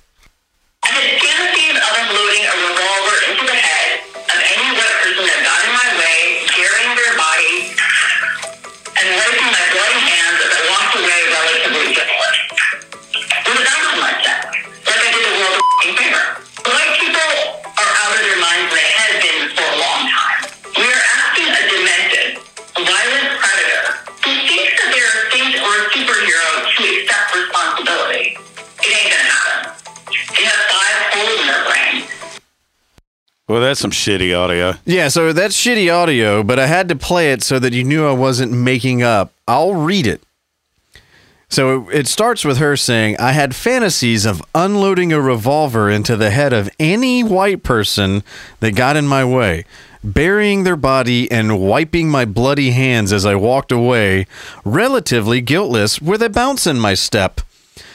Like I did the world a fucking favor. Then she continues White people are out of their minds, and they have been for a long time. We are asking a demented, violent predator who thinks that they are a saint or a superhero to accept responsibility. It ain't going to happen. Not till they have five holes in their brain. Now, this was supposedly a dream, wasn't it? No. I heard No. about this. No, no, or no, she no. said she No. said it at a conference, or I don't know. No, no, no. This was actually all this was. This was a course that you have to take as a psychology student for additional credit. Really? Yeah. Yeah. this is her. Like the the the headline is NYC psychiatrist. Uh, that should be a, a first red flag. Fantasizes about killing white people. Yes, I, I I remember reading. and her defense, by the way, is that this was a metaphor. I think this woman needs to learn what a fucking metaphor is. yeah. because I'm sorry, that's way too vivid. It, it's not a comparison to one thing or another. I I'm sorry. In the times that we are in, there is no way that you can take that and go, "That's a metaphor." Go fuck yourself. in fact, she she needs to. So this is psychiatry. Yeah. Okay, so she needs a psychiatrist. yeah. Yeah, well, her her biggest problem is she's a female psychiatrist. That, They're- that- well, that she they're who needs a automatically psychiatrist? Fucking A female psychiatrist. Not gonna who be- needs a psychiatrist. not at least going to be smart enough to understand that. Let's okay. Let's just go through that again. It bears repeating. I didn't get canceled last week, and uh, you know what? I think this just might do it. So, so let's just swap a few words and tell me if this is something that would be advisable to say in public. Because by the way, nothing ever happened to her. Like she still has her job. No, There's I know. No, No, there's no cancellation or whatever. Because oh, I, it was just a dream. Oh, it was just a metaphor. Hey, that's fine. I, I per- hey, you know what? Challenge accepted. Hmm. Come and get it, bitch. but if you're just saying it was a dream, either way, I don't give a flying fuck. You're no, you're no physical threat to me. Right. You know, you you can say this. I I don't care. In fact, I want the rules to be expanded, which is what I'm going to make it sound like right now. So let's just swap out a few words and see if this hits a little different. I had fantasies of unloading a revolver into the head of any Jew that got in my way, burying their body and wiping my bloody hands as I walked away, relatively guiltless with a bounce in my step, like I did the world a fucking favor. Jews are out of their minds, and they have been for a long time. The following portion of the show has been altered for your listening enjoyment. Your smart device has detected what is unquestionably hate speech and has stepped in to ensure you are protected from Nazis, anti Semitism, whiteism, and any other form of comedy. Now back to the normal drivel you've come to expect from these asshats. I don't know. Did that sound a little different? I'm fired for every job for the next 10 years at this point. well, no, I this was- resemble that statement. this was this was a metaphor of Oh, her I'm sorry. dream. I'm is, sorry, yeah. Yes. yes. This isn't my idea. I don't think. I think. A first of all, I think it's really fucking gay to say. I mean, this is this is like childlike stuff. Like, first of all, who would use a revolver? Is, is this the Wild West? Good like, point. she's what is she watching Back to the Future three for the first time? Like, anyway, she's not good at being crazy. She's being very dumb in every way. Mm-hmm. And but it just swapping out white for any other group, and even what I just said, that could I could potentially lose my job now because I did a role play where I inserted a protected group in place of a non-protected group, talking about murdering them and feeling good about it. It's a clown world out there, folks, and you got to learn to laugh at it. Mm-hmm. But do know that there are people out there that want you dead, but will accept your compliance. That's all I'm saying. Stay frosty. Well, yeah. And I, This is doing wonders for the release of, Jesus Christ, yeah. of our new single. I don't know if. Uh, okay, so I I don't know how I was going to crowbar this in here, but I guess this is as good as chance it is any. um. Okay, so Yeah, we're gonna have to keep that one in like the uh in the vault. Yeah, that segment's gonna hang out for a minute. no, I think that's got to go out there right, right away. I mean I'm fine with it. Either way, so this d- won't probably have the chance to be as funny as the rest of this episode, but still, I thought it bore listening to. I don't know if we're going to talk about it very much, but Joe Rogan had a uh, guest on today. Uh, it was today or yesterday? Do you know? Yesterday. Okay. Today was his Satan episode with Duncan Trussell. Oh, I'm gonna have to check that one out too. What's that name again? What's that name again? Duncan Trussell. Yeah, That's a hell of a name. it is quite. Yeah, That is uh, uh His no- personality mount uh it, it matches his bouncy name. He's he's Duncan Trussell. it sounds Hey, like you're man. destined to be a lead guitarist or a serial killer. Yeah, he's like pick. Jim Breuer from Half Baked, Right. but somebody who grew up around books. Well, either way. Hey, I get you. Rogan had on a guest, and uh, she's from Harvard. Carole Hooven is her name. I just think that this was a very important segment in showing where we are as a nation. It kind of ties into what we talked about last week Mhm. with people making gender modifications and how some talk about them. I don't even think I care as much about, and I mean, we might be giving this too much preamble, but at the end of the day, I think most of it is how careful everyone's being about talking about anything. That's what I said. Yeah. Yeah. I I, was- I, I think it applies to everything. I was volleying volleying you up. but I think you asked something about the background. But um, so, oh, so know, I was going to tell my story of what happened, my why I felt like an imposter is partly because I didn't have the same background that my Harvard students have. They were all like had their shit together from the get go, and they were you know had these habits they were, uh, that enabled them to be successful. They were getting A's in high school and president of this and captain of that, and they're really mature, amazing students, and that just wasn't me. It took me a long time to kind of get to a place where I felt like I belonged, and um, I'm probably still not there. But so I was in this seminar, this grad student seminar. I think it was my first year at Harvard, and it was the evolution of human sexuality. and um, Oh, she smacks. I, we were reading a paper on the evolution of rape, and there was this explanation about rape in the scorpion fly, and this implication that um, humans rape, men rape because they it's an adaptation. Uh, if they don't have the resources to acquire a mate, they'll just use rape and I had to comment on the paper. It was my turn to talk, and I was getting really emotional, and I felt I was pissed off, and I just was like, "Why isn't anyone else outraged here?" You know, and so I remember just my eyes were watery, and I was kind of angry, and I said, "This guy's an asshole," like the guy who wrote the paper, and um,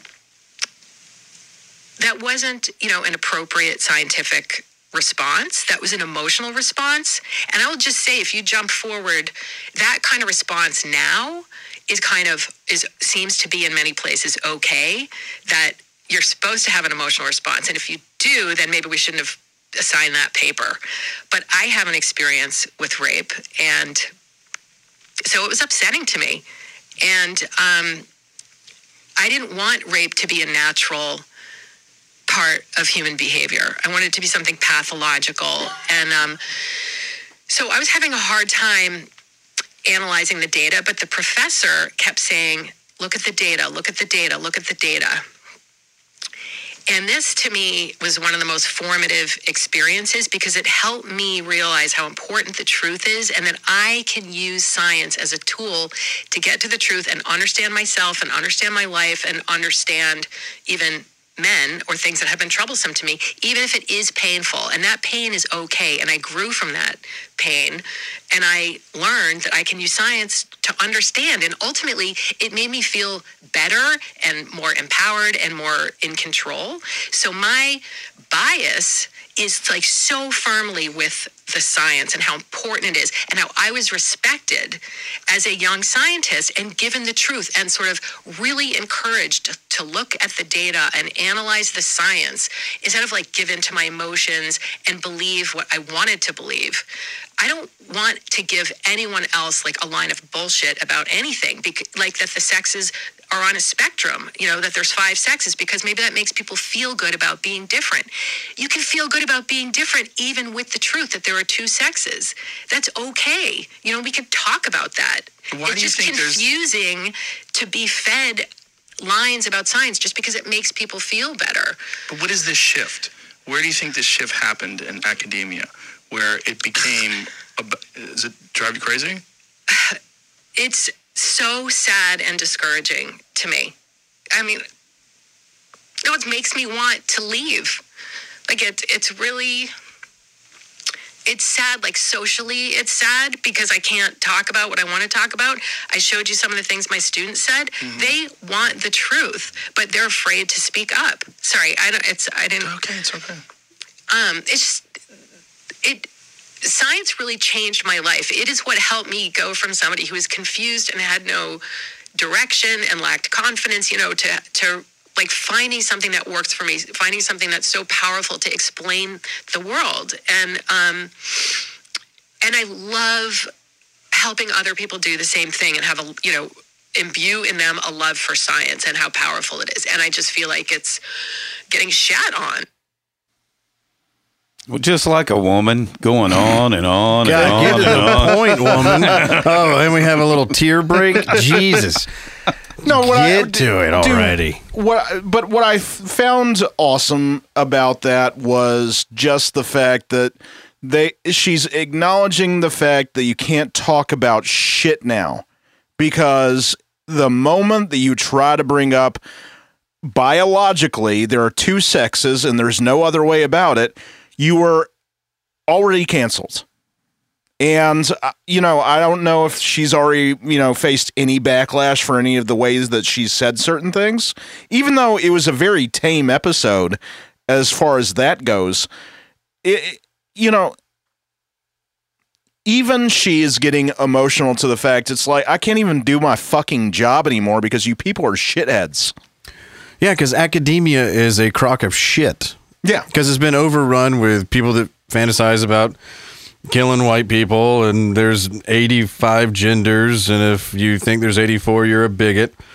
Uh, there was another article that came out about another psychoanalyst, these fucking kooks, that uh, uh, there's a research article that this guy put out in a medical journal, journal, and he describes whiteness as a malignant parasitic like condition. This is academia. So somebody like her coming out saying, biologically speaking, there's only two sexes. There's only two genders. They're Yeah. one and the same. I can prove it. It's the way it's always been. We will make we will make accom- uh, accommodations for those who truly feel that they are born in the wrong body based on your testosterone level in vitro and or in utero and all this stuff. And so she still makes concessions for a lot of these things. Because even later on in the episode, I listened to the episode.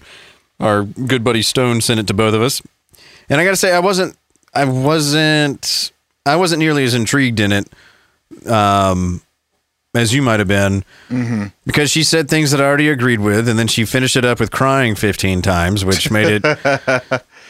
and she addressed it. She's like, it, it, when I cry, it makes me lose credibility, and I'm like, Speaking of stone, someone here is made of it. No, I'm joking.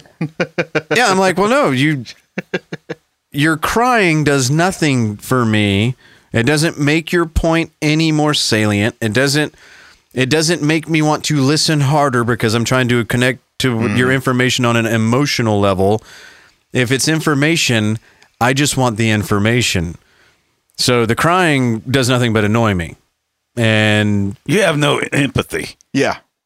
We, we, we've discussed this. You and I, gentlemen, about the empathy No, I thing. know. Th- Look, I, I get it. Uh, Yeah. ch- chicks are emotional. Yeah. they very emotional. You know, way more emotional than men, I would well, guess. I- but hell, I'm emotional uh, usually. but but I mean, things make them cry. They'll be talking about something and they'll break down and start crying. Yeah. and they'll you know it happens.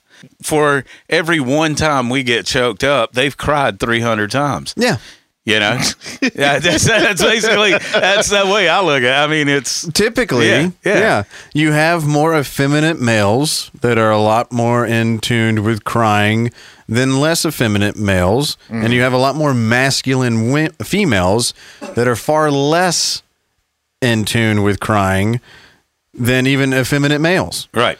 I know some fucking stonewall bitches that they will not yeah. let you know if they're shaken. Right. yeah. And I know some uh, very feminine women that you can't tell them anything in any particular tone, no matter what the subject matter is, or else you will fuck their day up. Yeah. And I also know effeminate men that it's very much the same way. It's emotion, emotional eggshell city, and I'm not that. Yeah. Yeah. I'm fully capable of having an emotional moment, breaking down, crying, being in tune with my feelings, but I'm not going to put that shit on Front Street um, in a in a position where I'm exchanging information and ideas. right. There's a time and a place. Well, and just- if you can't hold that back, then maybe you shouldn't be the person giving this information and to be the most effective in getting the information to me, me, myself, and I here. This is a Mm-hmm. selfish take. I'm not saying she shouldn't have gone on Rogan. I'm not saying she's not capable of studying this stuff and, and giving No, I talks. underst- I know what you're saying. What I'm saying I- is, I know- for I do too. me, your crying does nothing. You're not winning me over. If anything, you annoy me after the sixth time. and everything that you say after that, I now have to wonder when's the next one coming? I And- think the. I mean, I hear what you're saying. I, I just think you know where it. I mean, I guess I'm not in that segment of people as far as you are, but at the at the same time, I will say what I appreciated about it beyond the emotion emotional part of it was very much. It's uh, it's the, again. You said empathy. Yeah, It- I'm glad. I'm glad that it made her cry. Yeah, yeah. It's sad. Yeah, because- you know, I, I, I mean, it's, it's, sad- it's imagine sad. studying. I'd rather want. I'd rather hear anger. I didn't want to hear her cry. No, I'm not yeah. saying I, I, wanted want to hear her cry. anger, not Yeah, not crying slash caving Right. to it. I know I, I want. I want radicalism. I want All- people to stop giving into this bullshit. No, I hear you, but all I'm saying is that I do understand the reaction and enjoy not enjoy the reaction, but I think it's it, it was a necessary reaction based on the fact if you're thinking I put my entire life into something to be passionate and I can't be authentic within my teaching because you people are a bunch of fuckwads. I mean, yeah, I understand there's there there can be anger behind that, but I would probably break down a little bit, especially if that's been beating on you for the last goddamn year. Yep. And I would say, all right, take a step back. You need somebody who doesn't get emotional because you need somebody to go in and tell these fucks to fuck off. Crying only lets them know that they're getting to you. It changes nothing. I understand the response. Mm-hmm. It's great somebody's in touch with their emotions, but you need a radical fuck to come in and say your shit is done. And I agree with that. I agree with that completely. We're not paying attention to this bullshit bullying anymore. You're making women cry. But she's not. Yeah, she and you made her cry. Look, And because you cry. did that, now you need to face somebody like me where this shit isn't going to make me cry. I think this needs to be addressed with radical, which going back to normal Right. is radical. Right. That's what I'm saying by n- radical. FBI is you need to get radical and go into these places where they are and face them where they are and tell them this shit stops now Yeah. Going on Rogan and crying 16 fucking times to get other effeminate or emotional people to feel for you changes diddly dick. I don't know. If we last over to almost 100 episodes, you'll hear me cry before then about something, I'm sure. I can always edit that out. We can always edit it out. Yes. That's the magic of Pro Tools. yeah. Ah, I well. don't I don't want to get caught up in the emotion of things because that's how we got here. We got here by people being so emotional that they feel like they need to change the dynamics Yep. of science They're- because they're trying to protect mm-hmm. feelings to the point where now you're hurting other people's feelings and all we're doing is crying about all these feelings being hurt. You need to buck the fuck up and take your science back and stop crying about it. And with there's a place for people like her and the world would be a much more miserable place without people that are able to connect to their emotions but the, if the whole world is run by emotions we all will be crying I support 100% of what you just said. You hurt my Yeah. feelings. I'm gonna cry. yeah, that's it. Well, that's what we've become. It's uh, uh, you're exactly right, man. It's feelings now. Yeah. it's Yeah. not. It's not science. It's not No. any of that. It's feelings. How it makes me feel. yeah because science now is one guy by the way Yeah. if, if you disagree with science you, you're attacking fauci Oh, Jesus Christ. and we don't want to attack fauci because we might hurt his fucking feelings right. Oh, fucking But that- ridiculous But I'm just. Uh, that's that's what we're living with. It's feelings. Yeah. it's crazy. But have you heard from anyone else the legal the the level of ego behind a single singular statement than Fauci going, "If you attack me, you attack science." Go fuck yourself. i've been saying it for almost a year now It's like I'm not gonna. i don't a- know why we're listening to this little Yeah. grovelly man No, if you attack him, you attack government science. That's the word he's leaving out. if you attack him, you attack bullshit, bureaucratic, Government fucking crony science. because when I was listening to other scientists, Fauci, you little fuck, Yeah. that were disagreeing with you on a scientific level, I was a kook, they were a kook, they got strewn to the furthest ends of the internet. They don't exist anymore. Now I got to hear Fauci crying every fucking day. Again, back to all up in my feels, because he doesn't realize, or maybe he does, that he's the next scapegoat. Yeah. He's the next Cuomo. The only difference is he doesn't. He didn't have any nefarious Hunter Biden level shit to say to some interns like Cuomo did. Yep. He fucked up there. He should have had his, an out with some sexual harassment. That's how you get out of this, Fauci. Well, I want to say to him, you know how you fucking attack science? You redact information. You cut it off the internet when it doesn't fucking match your narrative. Go fuck yourself, man. It's every time that anyone over the fucking last year brings up anything that doesn't fit your narrative, it's taken off YouTube. It's taken off Twitter. I mean, god damn it. That's science. That's attacking fucking science. When you don't have the opposition, you are already taking science out of the equation. There you go. See, that's the opposite of crying. That's some radical shit. That's passion. We Passionate. I swear to God, That's the a only passionate young man right there. there's only two ways that we get out of this circumstance and waiting for the the powers that be the the progressive left which is who's in power. They're not socialists. They're not communists. They're telling guatemalans not to come here. Oh man I, i'm sure trump was like what? Hey, hey what the fuck? Like i couldn't even get close to saying that Hunter Biden proves that they're just like us. That- uh, uh, but here's the thing you're the only way they're that, people. the only way you're going to get over this is to not go on Twitter and cry about it. It's not to, you know, have a MAGA rally and cry about the the fake news media. No. It's time to take this shit back. That's one way. Now you you'll get in a little trouble going down that road. I think we saw how that road looked on January 6th. Or it's time to it's time to split this puppy up and have a divorce, have a national divorce, because this is not moving towards any semblance of unity. And the further it goes, the more I think it shouldn't, because it's not possible. They're not looking for unity. the The progressive left, the the leftists, and the the remnants of the Trump party are never going to see eye to eye. And they both got us right where they want us. And then you get, and then you got the the crazy fraction that I'm in, that's just looking at all this, going, "Y'all just need to get radicalized. Hurry up and come to the conclusion that you're never going to kiss and make up. That's not going to happen, and until one side stops trying to lord over the other. But that's not that's not the trajectory we're on. So the only way that this goes peacefully because in the end, I don't want any fucking violence. I think violence only begets more violence. It only institutes more tyranny. It makes things worse for everybody. And if you're on the woke train, anytime there's violence and tyranny ensues, it hurts minorities.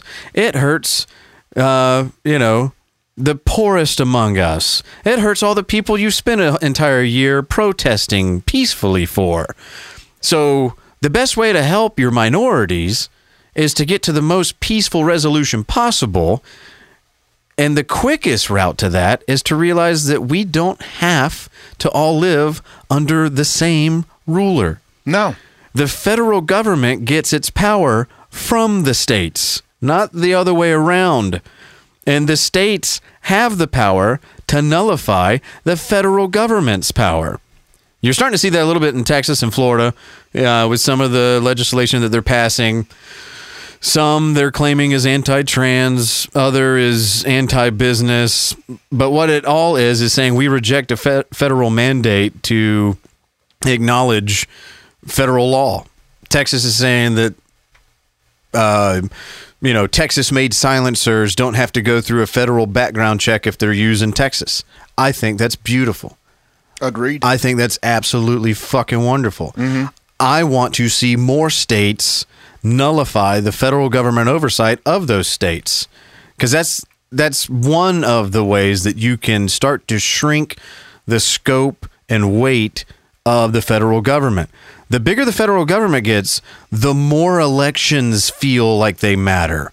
The more that the the contention and the the the tension in the room raises because one side doesn't want to live under the rule of the other side. 49% doesn't want to live under the rule of the 51%. But that's what you're going to keep getting the further out we go and the bigger that the federal government becomes. So the the best way out of this is to go, hey, you know what? You go do you. We're going to do me. Texas will be its own thing. Georgia will be its own thing. We are re- returning back to 50 independent statehoods is what we need instead of 50 states ruled by a federal government. And you'll see a lot of this shit. I mean, look, people are already protesting with with their feet. They're leaving places and they're going other places. People are moving into more rural areas. People are getting the fuck out of cities, and a lot of them aren't going back. You've got hedge fund companies buying up houses 20, 30% overvalued because they want to own city cities in these areas to try to still, you know, sway a little bit of power. The best thing you can do is be as independent as you can and go to a state that respects your individual rights and tell the other side to fuck off. And that's where I've that's what I got for you. Yeah. And we'll get into Bitcoin and El Salvador and, and all that shit on the next episode. I'm glad I'm back, fellas. Welcome back. Welcome back. Uh, Thank you. Thank you. Next time you bring Thank a, you, thank you. a three minute clip of some chick that's crying.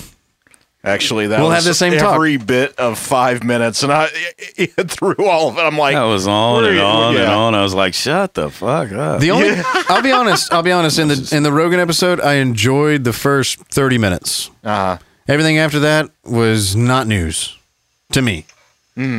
Because it was Rogan getting all passionate. Now, I will say this when he talked about Rose, um, Thug Rose, the UFC fighter, and it was, you know, Rogan getting teared up because she was tearing up, I remember that moment. I was tearing up in real life when that moment happened. Hearing it again, I teared up because she is a sweet, very attractive, but sweet girl who is at a peak emotion, and I followed her career the whole time, and I was like, damn. So it's not like I'm incapable of fucking finding my emotions. You just gotta. You just. It's, she just got to be hot enough but if there you go. yeah, that and that and also to if- hit you on an emotional level. I don't mind a, a cry here and there. But Jesus fucking Christ, I need to go back and do a cry counter. I swear to God, she probably cried 16 times in 3 hours. It was it was uncomfortable to non-empaths. and all you empaths out there should know where I'm coming from cuz that's the nature of being an empath. You should you should feel me. Total empaths should be I'm not totally, touching that statement. Should be totally in tune with the psychopaths because hey, it's your job to feel like me, not mine to feel like you. me. Are you're feeling me, bro? All right. Well, I think that wraps her up for this week. What do you think, Doug? Oh, I'm done. All right, guys. I'm done. I'll leave it with this. Anybody still listening to this point, can't thank you enough. Um, we took a little time off. We came back, and I'm seeing that we've we still have listeners out there. The only thing that I will ask, if I could put a call to action out there, tell a friend. If you could, please. You don't have to share it on social media. You don't have to do any of that stuff. You don't just if you have a friend that listens to podcast that doesn't get their feelings hurt and isn't emotional that can take some non-PC stuff, share it with them. Yeah. I I hope that they will enjoy it as much as you do. And I want to see this bitch grow. I would love to get a crowd big enough to where we are a danger to get canceled. Because right now we're so small uh, in the grand scheme of Joe Rogan's that uh, I don't think this episode will get us canceled. I think we're gonna stay small Uh, with episodes. we keep doing. Uh, I don't know. That's all right. possible. Yeah, it All could- right.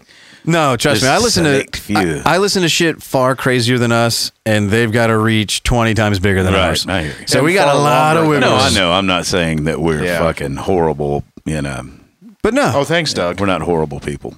I'm glad. Oh, yeah, We're not. We're not. no. We would No. make '90s kids look at us and go, "You fucking fags." Fig. Yeah. What are you, a fig? but no, uh, yeah. If you're still listening to this point, share with a friend, tell a friend, show them how to download a podcast, help a friend out, and um, and until then, we'll see you next episode. See you.